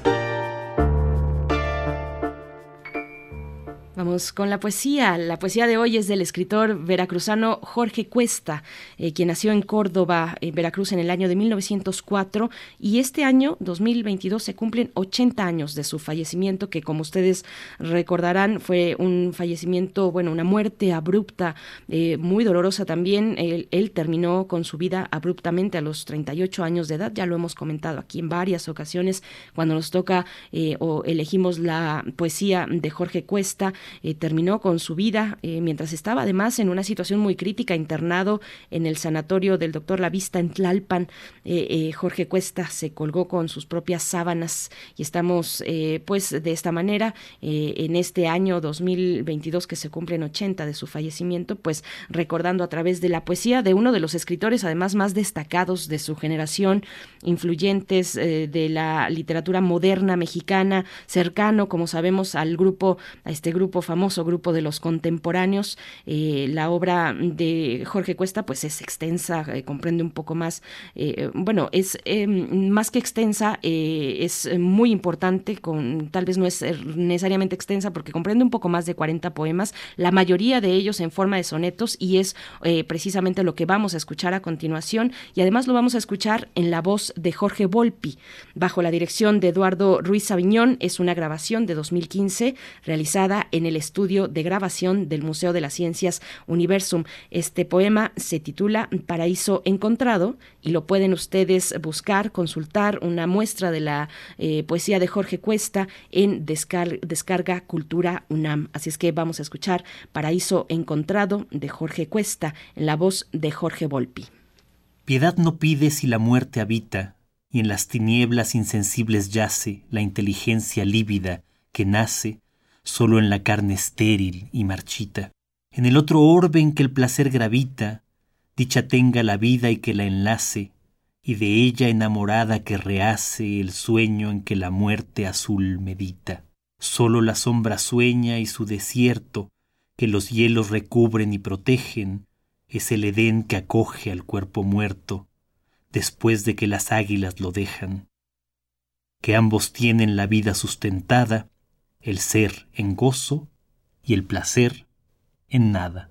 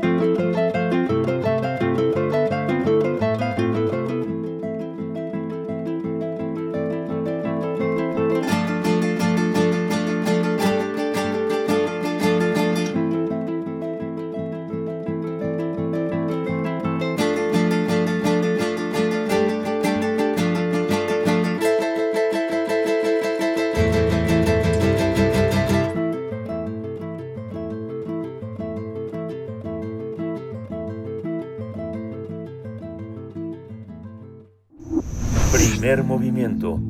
Hacemos comunidad con tus postales sonoras. Envíalas a primermovimientounam@gmail.com.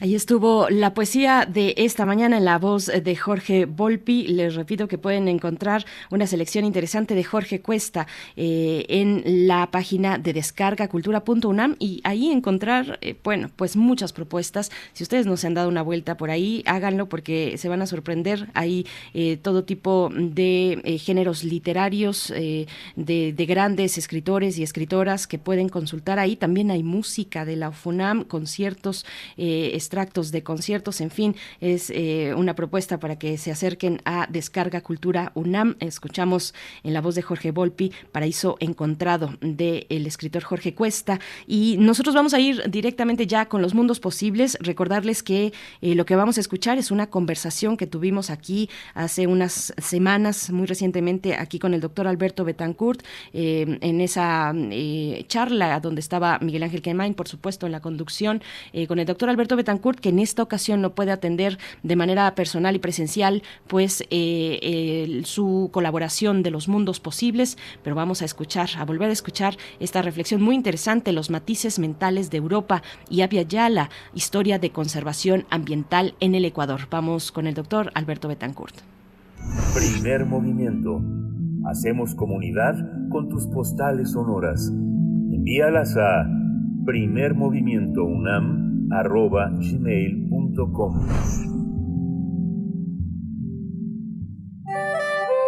Mundos posibles.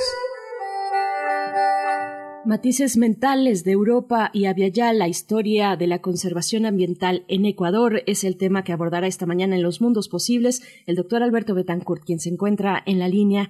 Él es doctor en Historia y profesor de la Facultad de Filosofía y Letras de la UNAM y nos acompaña cada jueves. Querido Alberto Betancourt, buenos días, bienvenido. Buenos días, Berenice, Miguel Ángel. Primero que nada, pues dejen reponerme de esta impresión tan hermosa de escuchar a Salvatore Quasimodo. Qué maravilla. Qué maravilla. La poesía, Miguel Ángel. Sí, justamente, Alberto. El próximo sábado se va a presentar este libro que tradujo Guadalupe Alonso Coratela y Miriam Moscona, dos mujeres realmente conocedoras de nuestra literatura. Ahora Guadalupe Alonso justamente ocupa el cargo de titular de la Casa Universitaria del Libro, y bueno, este libro va a ser presentado en el Seminario de Cultura Mexicana, allá en Polanco, y es un libro hermosísimo, publicado con ilustraciones de Jan Hendricks, así que estas cartas de amor tan necesarias en esta época, sean bajo la forma del mail o de la instantaneidad del tweet, son imprescindibles, ¿no, Alberto? Estamos completamente de acuerdo, qué necesarias. La literatura epistolar y su versión amorosa. Sí.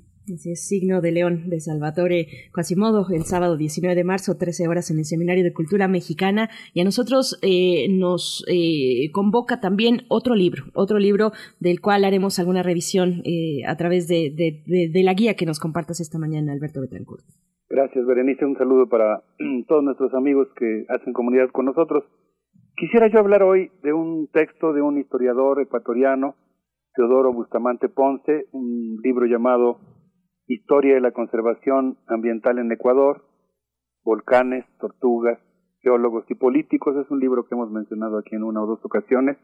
No lo voy a reseñar, no voy a describir sus capítulos. Voy a entresacar algunas ideas que me parecen muy interesantes del texto. Y la primera de ellas, pues, es que es un libro que está abocado a describir o a analizar cómo se entrelazan y se contraponen los valores, los objetivos y los imaginarios de los científicos del norte y del sur, de los ciudadanos e incluso pues el poder público.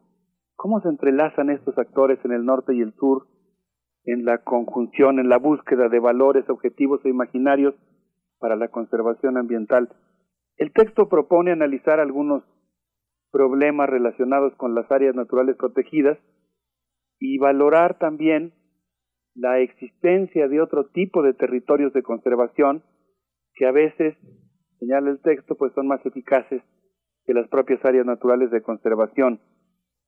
Y se plantea algo que a mí me parece muy interesante, asumir que las comunidades científicas, no sé si a alguien le suene, son conflictivas y no neutras, porque a veces uno se imagina que la ciencia pues transcurre de manera racional, de la idea más sofisticada a la siguiente, cuando en realidad, pues además de las polémicas y las rupturas de paradigma y los cambios de preguntas fundamentales y las consecuencias ontológicas del cambio de preguntas, pues también existen las pasiones de los científicos, los intereses, las rivalidades, al igual que en cualquier otra comunidad, y consecuentemente este libro pues se plantea esto que yo mencionaba, asumir que las comunidades científicas tienen su propia, digamos, dinámica pasional interna y sus negociaciones.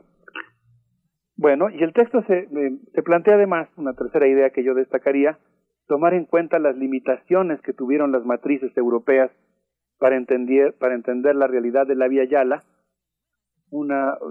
cómo los hombres con un imaginario medieval, o en su caso renacentista, pues están topando con realidades que no caben en sus conceptos y les cuesta mucho trabajo interpretar. Y una cuarta idea que yo destacaría del libro pues es el hecho de que también retoma la presencia de la cultura, de las culturas americanas, de las culturas de la Via Yala, y plantea pues la necesidad de historiar las formas de representación del espacio y la naturaleza que existían en estas dos prodigiosas superáreas culturales, los Andes y el Amazonas, y que estaban presentes desde antes de la llegada de los españoles. Entonces, bueno, creo que el texto se está replanteando, no se queda en el pasado, se viene hasta el siglo XXI, pero yo diría que el texto en general pues se plantea las relaciones, la necesidad de historiar las relaciones entre el norte y el sur, en específico en el tema de la conservación ambiental. No sé qué les parezca, Berenice, Miguel Ángel, pero yo creo que podemos adentrarnos un poquito en el texto. Claro que sí, por favor, Alberto Betancourt. Bueno, el texto comienza planteando que las áreas naturales protegidas abarcan el 9% de la superficie terrestre, que América Latina está por encima de ese promedio y que particularmente en el caso de Ecuador, las áreas naturales protegidas comprenden el 20% de su territorio y por lo mismo, pues es muy importante analizar sus problemas, reconocer que muy frecuentemente los funcionarios de las áreas naturales protegidas pues sobrevaloran sus logros, lo hacen para poder obtener financiamiento. Y la verdad es que muy frecuentemente, no siempre, pero muy frecuentemente no conservan con la eficiencia que presumen los territorios que están encargados de proteger. Y normalmente, dice además, pues priorizan su eficiencia científica sobre su impacto social, lo cual implica que las áreas naturales protegidas tengan normalmente serios problemas de gobierno, porque en muchas ocasiones se decretan las áreas naturales protegidas en terrenos que están habitados, y en muchas ocasiones están poblados por comunidades indígenas. Entonces, pues, mi colega, el historiador Teodoro Bustamante, se propone pues averiguar cómo se articulan la protección de la biodiversidad, la responsabilidad cívica, el poder público y la dinámica del territorio. Y en ese sentido, pues bueno, se lanza a explorar cosas que me parecen muy interesantes y comienza contando una anécdota personal. Él dice que en un hotel de 5 estrellas, en la avenida 24 de Washington, D.C., se desató un intenso conflicto en el enjambre formado durante un seminario internacional. Una lucha feroz por imponer líneas de investigación, ganar financiamientos, aplastar opositores, y todas estas pasiones llevaron a los científicos a poner en juego prácticas, mañas y bajezas a las que, dice el autor, solemos recurrir los seres humanos cuando buscamos prestigio, poder o dinero. Y los resultados, dice Teodoro Bustamante, pues fueron francamente contradictorios. Dice, no estoy muy seguro de la eficacia de las políticas científicas de conservación que se aprobaron ahí para proteger la biodiversidad. Más bien, dice, parece que predominaron las relaciones de poder y las capacidades de gestión entre comunidades científicas, capacidades, por cierto, muy predeterminadas de manera geográfica por estas relaciones entre el norte y el sur. Ya en ese contexto, el autor se interna a explorar las relaciones entre Europa y América, entre Estados Unidos y América, se remonta a tiempos de la conquista, para plantear algunas primeras ideas en relación a este encuentro entre comunidades científicas, entre culturas, e incluso entre imperios. Y dice el autor que la visión de Occidente sobre la naturaleza no es tan natural como parece, tiende a presentar como única y eficiente una visión que es en realidad muy particular. Se trata de formas de representación del espacio y la organización territorial que están muy ligadas a la división social del trabajo y en las que emerge lo que podríamos llamar una división simbólica del espacio, donde las fuentes del río, el monte más o menos salvaje, el templo, la ciudad o el palacio son más o menos importantes según no la objetividad de la geografía, no el pretendido rigor de la ciencia, sino en realidad, a pesar de los instrumentos más sofisticados que puedan determinar las coordenadas de un lugar, se trata siempre de un punto de vista cultural subjetivo, de puntos en un mapa que irradian simbólicamente diferentes polaridades, cargas, intensidades y resplandores. Entonces, ahora sí, internado ya en la exploración de América, dice, bueno, lo estoy parafraseando, pero dice porque estoy retomando sus ideas, el espacio físico, la práctica y la representación del espacio se anudan. Cristóbal Colón, por ejemplo, fue un marinero moderno, atento al registro de su singladura, pero confinado en su cartografía mental medieval. su ambición, anunció la crematística que teñiría de rojo el relieve americano. Y el genovés tradujo mal las millas árabes a las millas portuguesas, creyó que Cuba era ya Asia, y aquí viene un elemento interesante, digo, quizá muy dramático, mucho más fuerte y radical que las formas sutiles con que ahora el norte intenta imponer sus paradigmas al sur, pero señala aquí mi colega, el historiador ecuatoriano, que cuando él cometió este error de creer que Cuba era ya Asia, planteó que quien lo negara sería multado con 1000 maravedíes, sería azotado y se le cortaría la lengua. De tal manera que pues se trata de una especie de primera gran imposición de una verdad, en este caso de una verdad geográfica. Y pues ahí empieza el autor a hablar cómo los europeos venían de negociar, perseguir y aprender, a veces sincretizar o negar otras culturas que acusaban de herejía, pero dice Teodoro Bustamante, en realidad toda la civilización y la infraestructura europea se construyó siempre sobre los territorios, los símbolos y los edificios de otras culturas.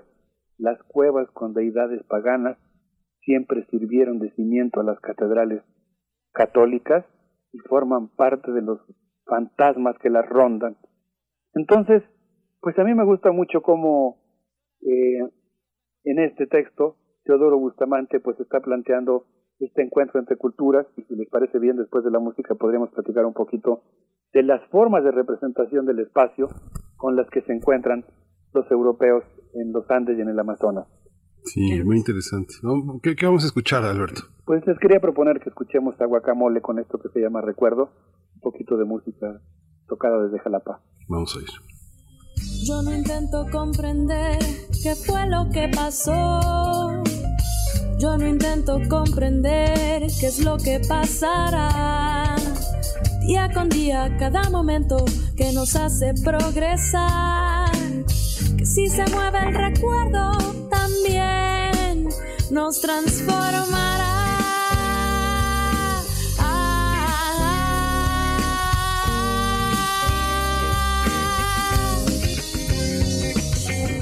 Recuerdo todo de nuevo, cada detalle, como si hubiese sido ayer.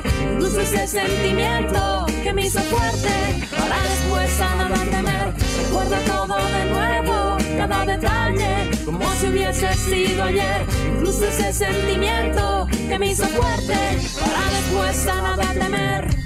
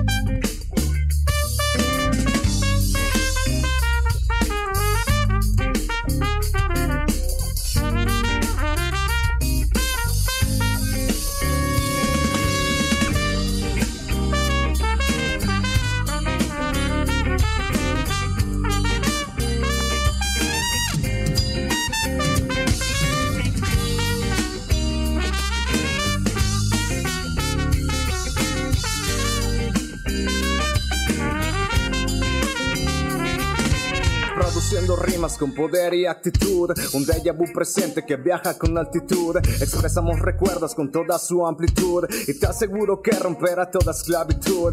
Mira, apuesta entre la multitud. Jalapa, estilo libre con prontitud. Instrumentales que romperán tu inquietud. El guacamole se presenta en esta escena. Recuerdo todo de nuevo, cada detalle, como si hubiese sido ayer. Incluso ese sentimiento que me hizo fuerte, para después nada a comer.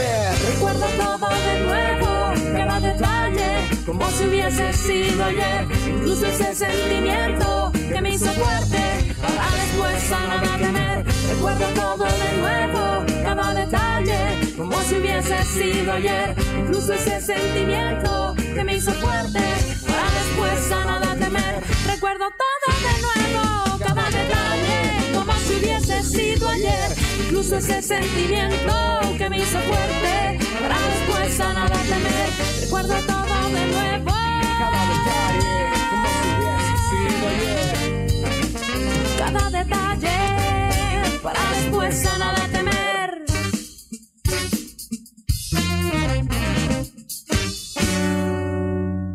Estuvo ahí la primera propuesta musical del doctor Alberto Betancourt, Matices mentales de Europa y Abya Yala, historia de la conservación ambiental en Ecuador. Y tal vez, bueno, no está de más decir que Abya Yala es el término que los habitantes originarios de América usaban para nombrar esta gran extensión de tierra, en particular los indígenas Cuna del Panamá.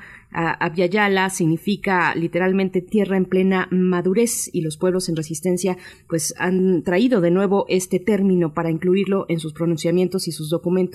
A raíz de la propuesta del líder aymara Taquir Mamani, es una de las referencias que tomo yo desde una publicación de Flaxo, precisamente del Ecuador, Alberto Betancourt. Sí, qué maravilla que evoques el término, Berenice. Yo siempre pienso en Abya Yala como un término que obviamente tiene este origen cuna, pero que ha sido muy sabiamente actualizado, digamos, retomado por un conjunto de movimientos que plantean la posibilidad de asumir nuestra cultura propia, digamos. Propia no quiere decir aislada, ni quiere decir anclada en el pasado, sino desde luego actualizada, dialogante, cosmopolita. Pero pienso sobre todo en el concepto de Abya Yala como tierra en plenitud, podríamos decir tierra a la sazón. En algún momento leí que esto que tú muy bien mencionas, de que se trata de una tierra madura, es una tierra en plenitud, es una tierra que está floreciendo, ¿no? Y en ese contexto, pues, si te parece bien, me gustaría retomar una idea más del texto de Teodoro Bustamante. Él plantea que, pues, cuando los europeos llegan a estos territorios, se encuentran con culturas que tienen sus propias representaciones del espacio, y dice que, por ejemplo, los imperios Huari y Tiwanaku, de 300.000 y 200.000 kilómetros cuadrados respectivamente, pues tenían sus propias maneras de representar ese espacio en el que gobernaban, en el que practicaban la organización social. Y habla, por ejemplo, de cómo las 175 cabezas de piedra enclavadas en los muros de Tiwanaku correspondían a las 175 etnias comprendidas por el imperio. Se trata de la escritura en piedra de una civilización que asume y celebra su diversidad cultural y sus abigarradas realidades geográficas, una sociedad muy cosmopolita, un imperio como el Inca, poblado por seres de identidades superpuestas, con alter egos que se superponen, un espacio pluriétnico con una enorme sensibilidad a las variaciones altitudinales, a las diferencias de insolación, de flujos de agua, con sus distintos grados de propensión a las heladas, sus variaciones vegetales, sus ritmos estacionales, su escenario ecosistémico, la interacción entre el anán, el alto y el urín, que es lo bajo en quechua, entre los ayllus locales y el Estado. Entonces habla de cómo las cordilleras de los Andes, como eje con sus diferentes pisos y su papel de puente entre la costa del Pacífico y el Amazonas, pues se convierten en un enclave, digamos, que no solamente es muy variado geográficamente, sino que también cuenta con una cultura que se representa el espacio de una manera muy diferente a como lo hacen los europeos. Y entonces habla de cómo el contacto con los Andes y el Amazonas trastocó a los europeos, cómo sus esquemas se basaban en Guinea, en Asia Oriental, en la Antigüedad Clásica, y aquí se encuentran con animales que no existían en sus bestiarios.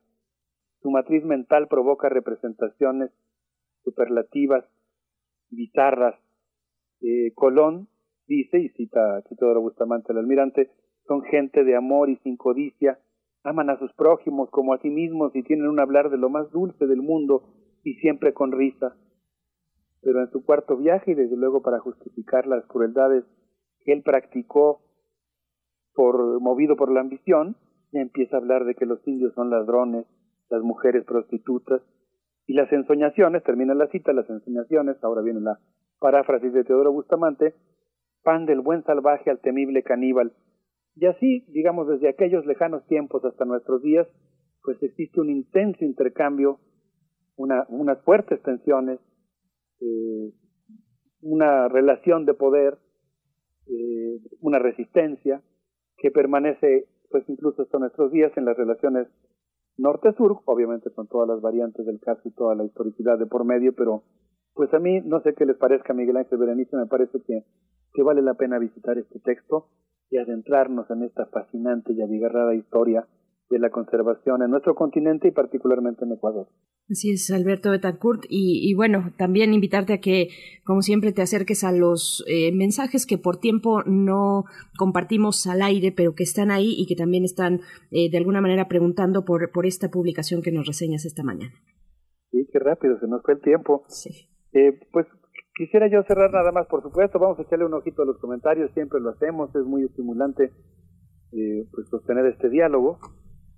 Y pues, bueno, pues creo que este libro es muy interesante por esta idea de plantear cómo desarrollar una ciencia en los países periféricos, y pues el autor atisba que una de las posibles respuestas consiste en formular preguntas propias, instituciones que las fomenten y superar la asfixia del financiamiento exterior, cultivando la ciencia local y defendiendo nuestras propias preguntas y nuestros propios paradigmas, Berenice. Así que pues bueno, creo que tenemos este y muchos libros más para echarnos un buen clavado en esta necesidad de practicar una ciencia local, cosmopolita pero local. Sí, sí. Muchas gracias, Alberto, por toda esta reflexión y bueno, ¿con qué nos vamos a despedir? Pues yo quisiera proponerles que escucháramos algo de música ecuatoriana, Ñaupay, con esta pieza que se llama Cañari Cuitá. Espero que les guste. Vamos a escucharla. Vamos a escuchar y te despedimos así, doctor Alberto Betancourt, hasta el próximo jueves en Los Mundos Posibles. Un abrazo. Primer movimiento. Hacemos comunidad en la sana distancia. Bien, pues ahí estuvo el doctor Alberto Betancourt, que deseamos en cuanto pueda resolver las cuestiones que atiende, que no le permiten estar aquí en vivo con todos nosotros, pues que sea pronto, que bueno, primero que resuelva de la mejor manera posible y también que pronto esté con nosotros aquí al aire con temáticas pues siempre propositivas, siempre reflexivas, humanas. Además es un espacio para eso, para el diálogo humano, para el diálogo que recoge saberes distintos y que nos enriquece, así es que bueno, le enviamos un saludo al doctor Alberto Betancourt en esta mañana. El próximo jueves pues estaremos con él, vamos a ver de qué manera, él ya nos contará si puede estar presencialmente aquí en Primer Movimiento Los Mundos Posibles. Mientras tanto, hacemos una pausa musical rápidamente, vamos a escuchar a cargo de Gretsch la canción que se titula Estado Natural.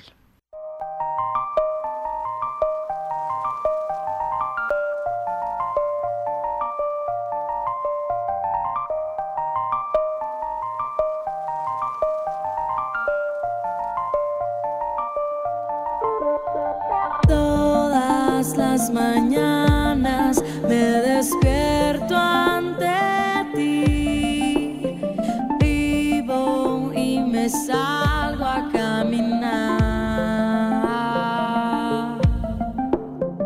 Puede que sea cierto que me aleje del miedo, vivo y me salgo a caminar.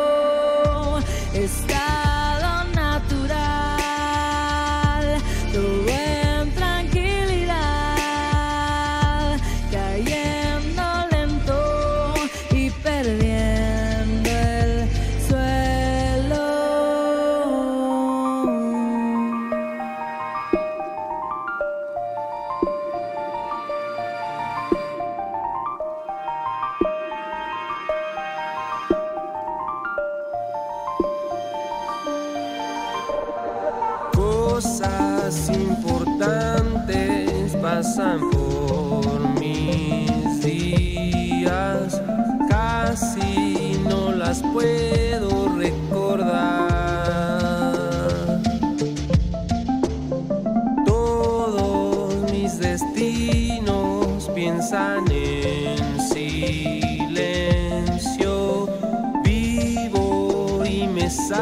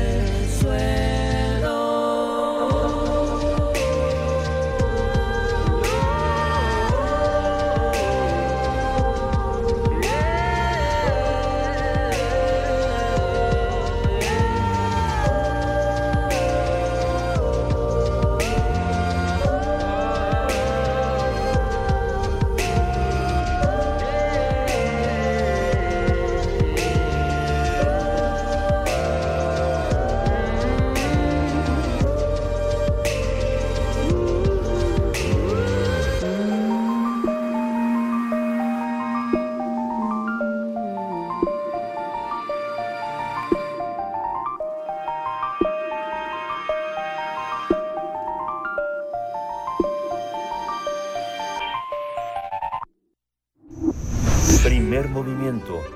Hacemos comunidad en la sana distancia.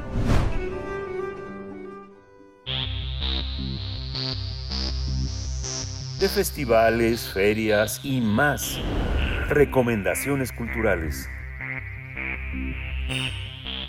Vamos a hablar de teatro esta mañana hacia el cierre de nuestra transmisión, porque Mujeres Pájaro, Crónicas de Vuelo, llega al Teatro El Milagro, a cargo de la compañía Mujeres Pájaro Teatro, una propuesta de las autoras y directoras Valentina Mancini, Pilar Carre, Alejandrina Ergon, Irma Sánchez Gutiérrez y María Kemp, quien nos acompaña esta mañana a través de la línea. María Kemp es actriz, bailarina de tap y percusionista corporal, egresada del CUT, y nos da mucho gusto tenerte en este espacio una vez más. María Kemp, ¿cómo estás? Hola, claro que sí, una vez más. Muy contenta de este espacio para poder hablar de este proyecto que le tenemos mucho cariño y que hoy volvemos al teatro, ¿no? Una vez más ahí en el Teatro El Milagro. Una vez más, y en el Teatro El Milagro. Además, ya habíamos tenido oportunidad de platicar contigo hace algunos meses, María Kemp, y bueno, me gustaría que nos recuerdes un poquito, pues, cómo surge este proyecto, cómo surge también la compañía Mujeres Pájaro Teatro, que nos da la oportunidad de acercarnos a esta puesta en escena, Crónicas de Vuelo, y un poco que nos cuentes de la importancia de contar con programas como la incubadoras de grupos teatrales para alumnos y alumnas recién egresadas de la carrera de actuación. Finalmente, este programa es el que ha sido la plataforma para que esta puesta en escena, Crónicas de Vuelo, pues pueda seguir recorriendo y seguir teniendo vida en los escenarios, María.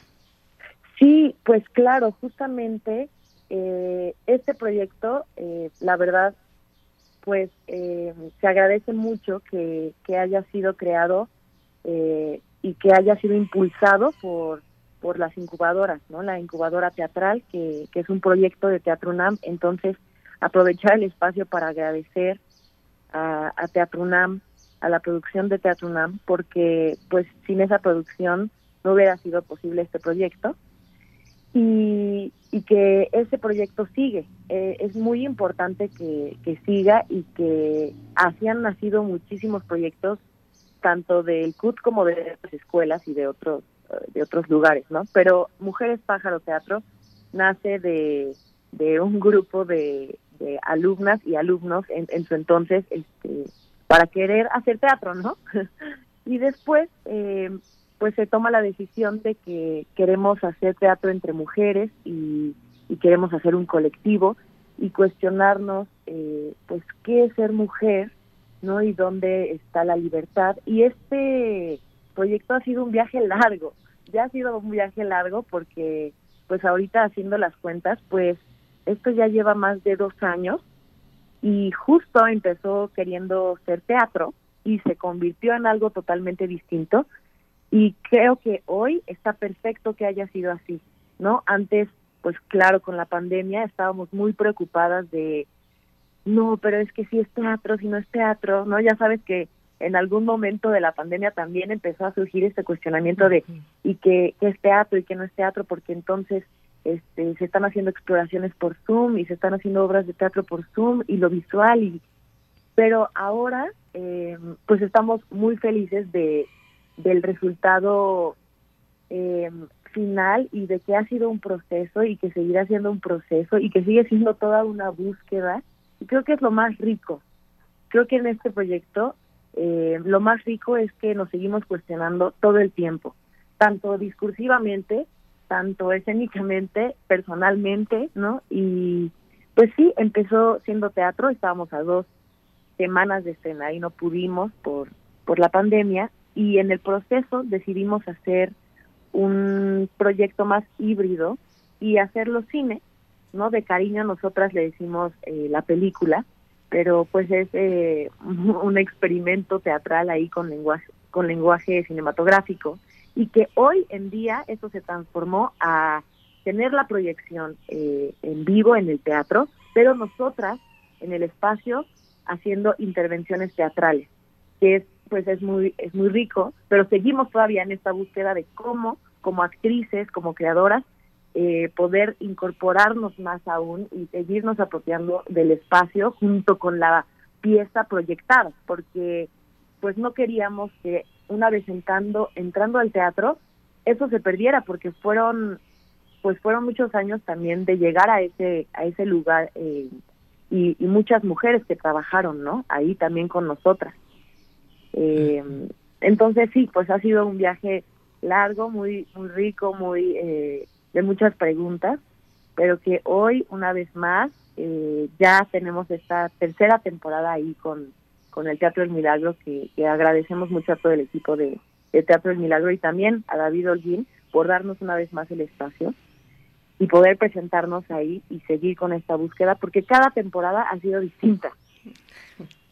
Así es, cada temporada, me imagino que cada presentación siempre sí. Hay un público nuevo, el público es distinto, hacerlo a través de la pantalla en tiempos de pandemia, como recordabas y nos comentabas en su momento, pues se atravesó la pandemia y les dificultó el estreno, se pospuso el estreno, pero bueno, ha sido una larga travesía, toda una travesía para llegar otra vez al milagro.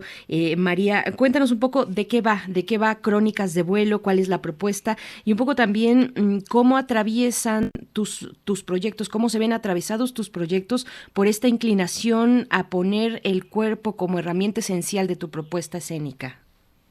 Sí, pues ahorita esto último que dices es algo muy bello, porque me haces recordar que hay un pájaro que hago, una pájara, que como bien mencionabas al inicio, pues hago percusión corporal, y entonces al estar investigando pues de algunos pájaros me di cuenta del sonido que hacen las alas de los pájaros, ¿no?, y cómo se comunican también pues con sus cantos y también con su cuerpo. Entonces hay un pájaro que hago en esta obra que tiene mucho que ver con el cuerpo y cómo se comunica a través del movimiento, y hay una voz en off que se cuenta, ¿no? No quiero dar tantos detalles para que también vayan al teatro, ¿verdad?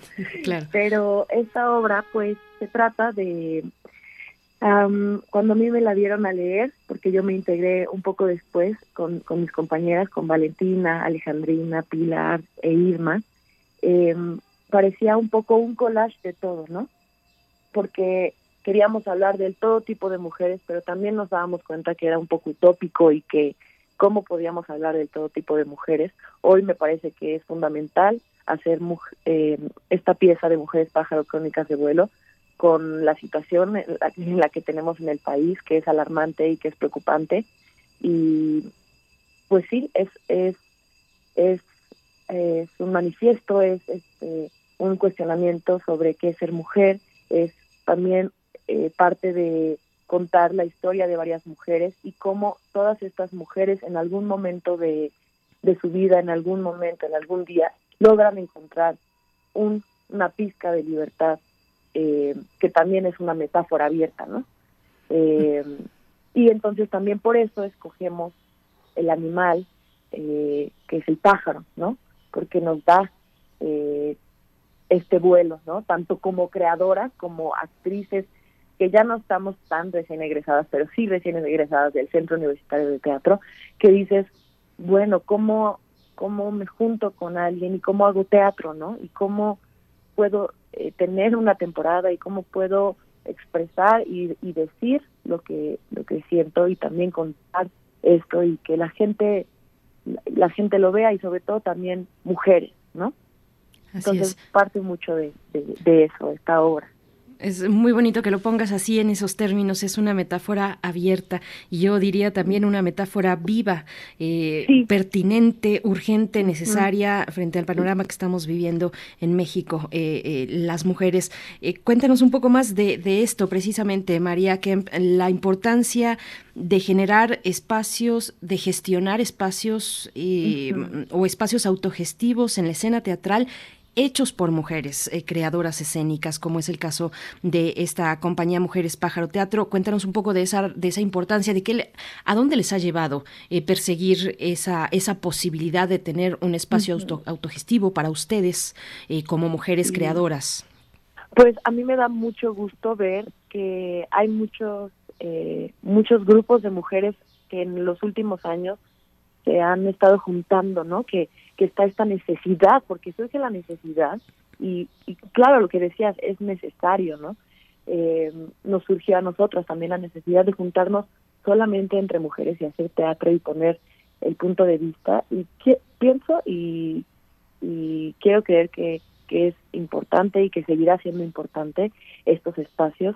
De hecho, ha sido muy loco entre nosotras, porque al final de la obra se abre un conversatorio, ¿no?, para hablar, porque siempre hemos querido tener este círculo de mujeres con personas para poder hablar sobre las inquietudes, porque sabemos que puede ser un lugar seguro en el que podamos alzar la voz también, ¿no? Porque no siempre es así, ¿no? No siempre tenemos ese lugar seguro, y queremos que también el teatro en ese momento pueda ser un lugar seguro para que cualquier mujer pueda expresar lo que siente, y también entre nosotras. Y ha sido difícil porque pienso que como creadoras todavía no hemos llegado a lograr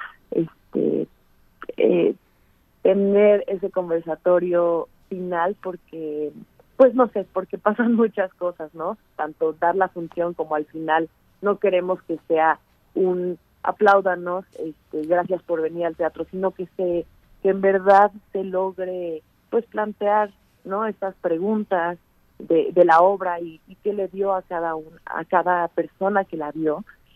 Pero sí pienso que es muy importante. Hoy yo agradezco tener a este grupo de amigas que también son de personas que han trabajado con nosotras, porque la verdad sí me han hecho sentir en confianza, y me doy cuenta de que trabajando con otras personas en el teatro, pues de pronto me siento un poco más, como que me doy cuenta que me callo un poco más, ¿no?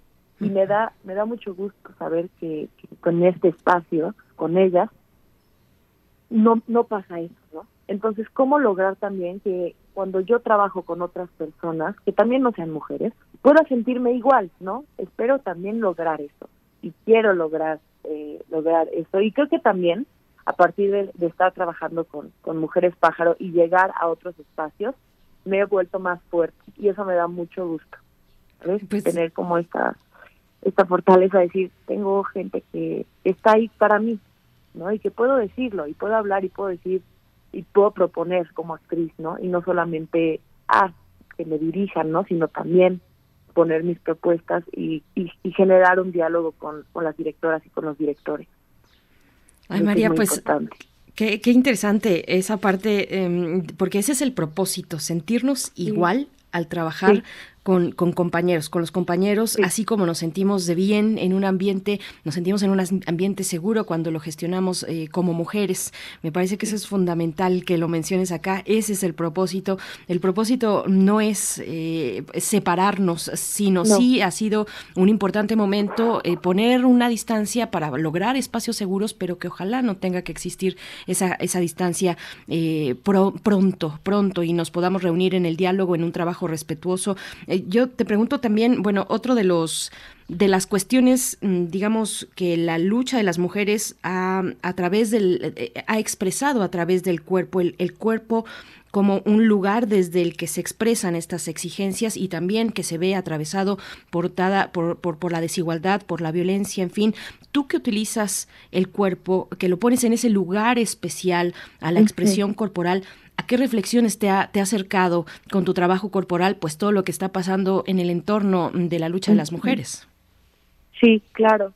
Pues bueno, es fuertísimo. Me duele, la verdad, ¿no? Tantas historias que también en los últimos años haya incrementado el número de asesinadas, ¿no? De feminicidios. Es fuertísimo.